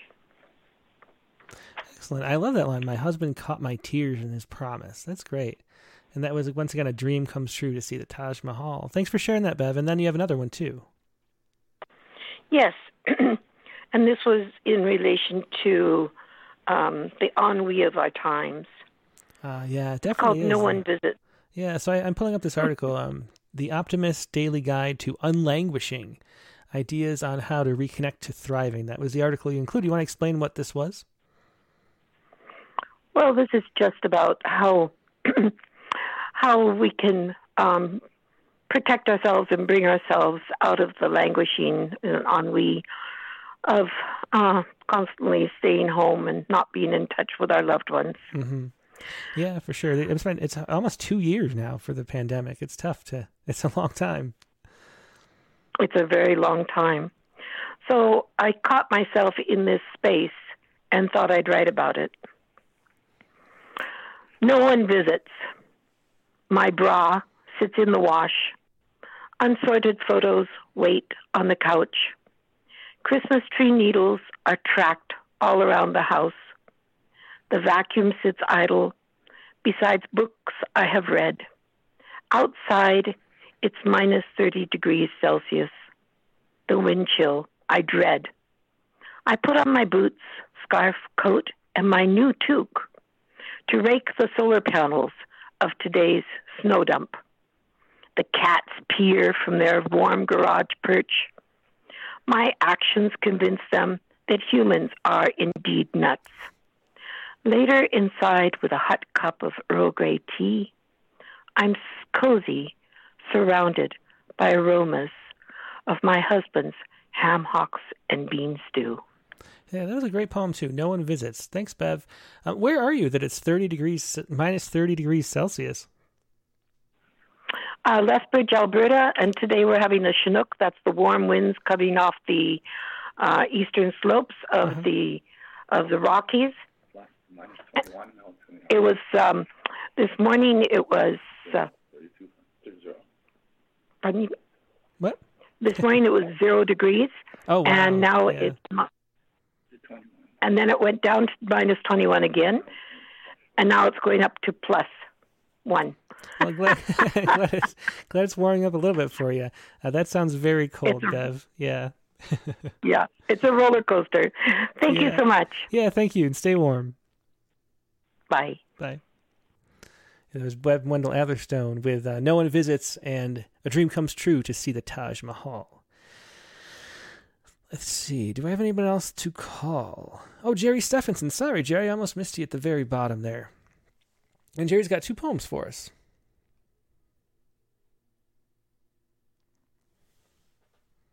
Tim. Hey, Jerry. How you doing today? I'm doing good. I'm thrilled.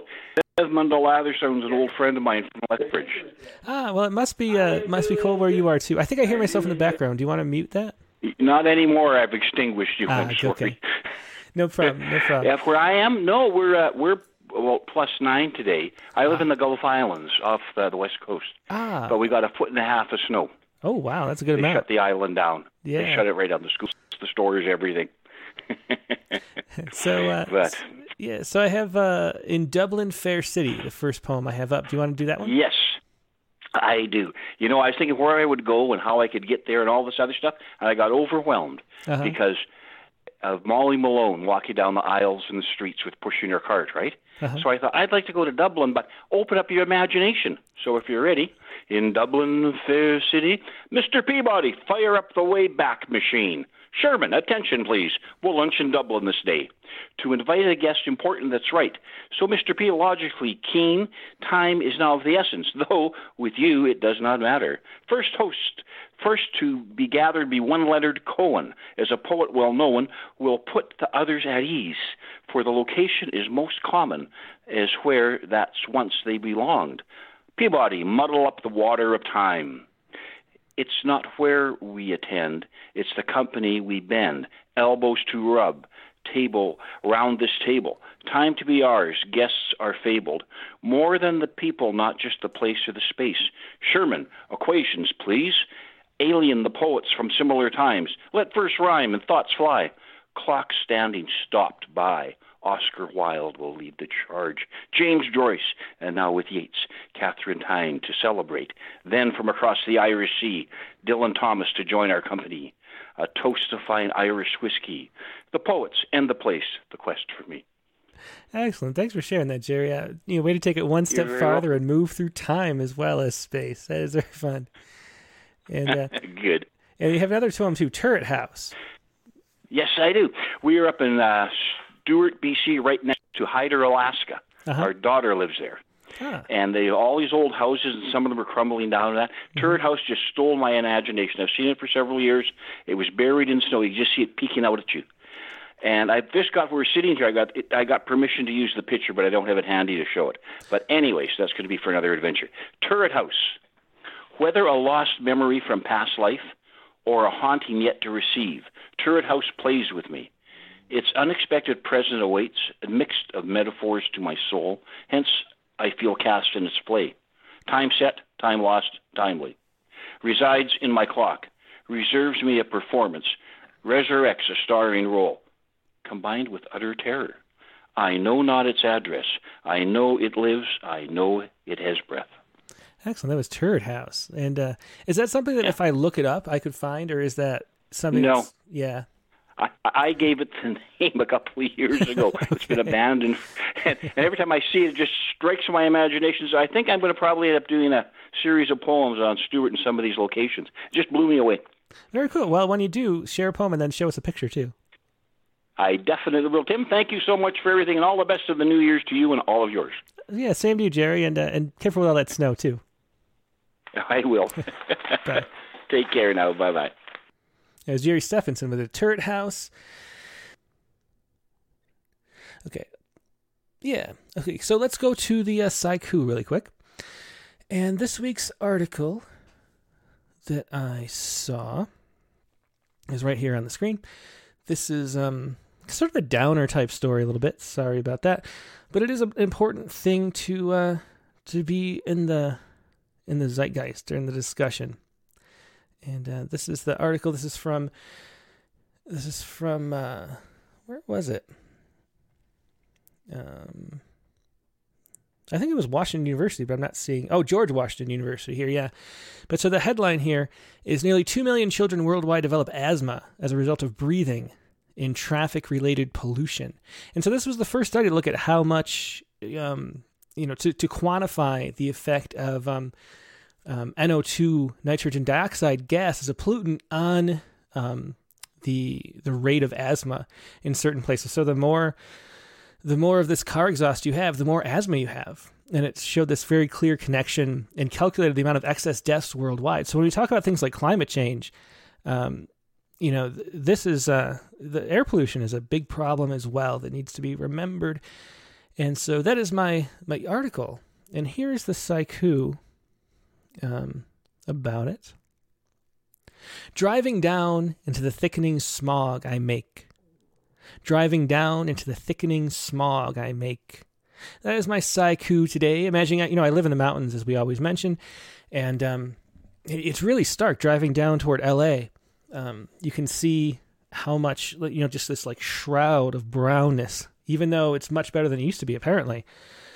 And you see that, and you know you're driving through it. You know people are living down there, and I'm contributing to it as well. Although my Outback is a partial zero emission vehicle, so at least there's that. But there's, you know, partial is is a relative term, I think.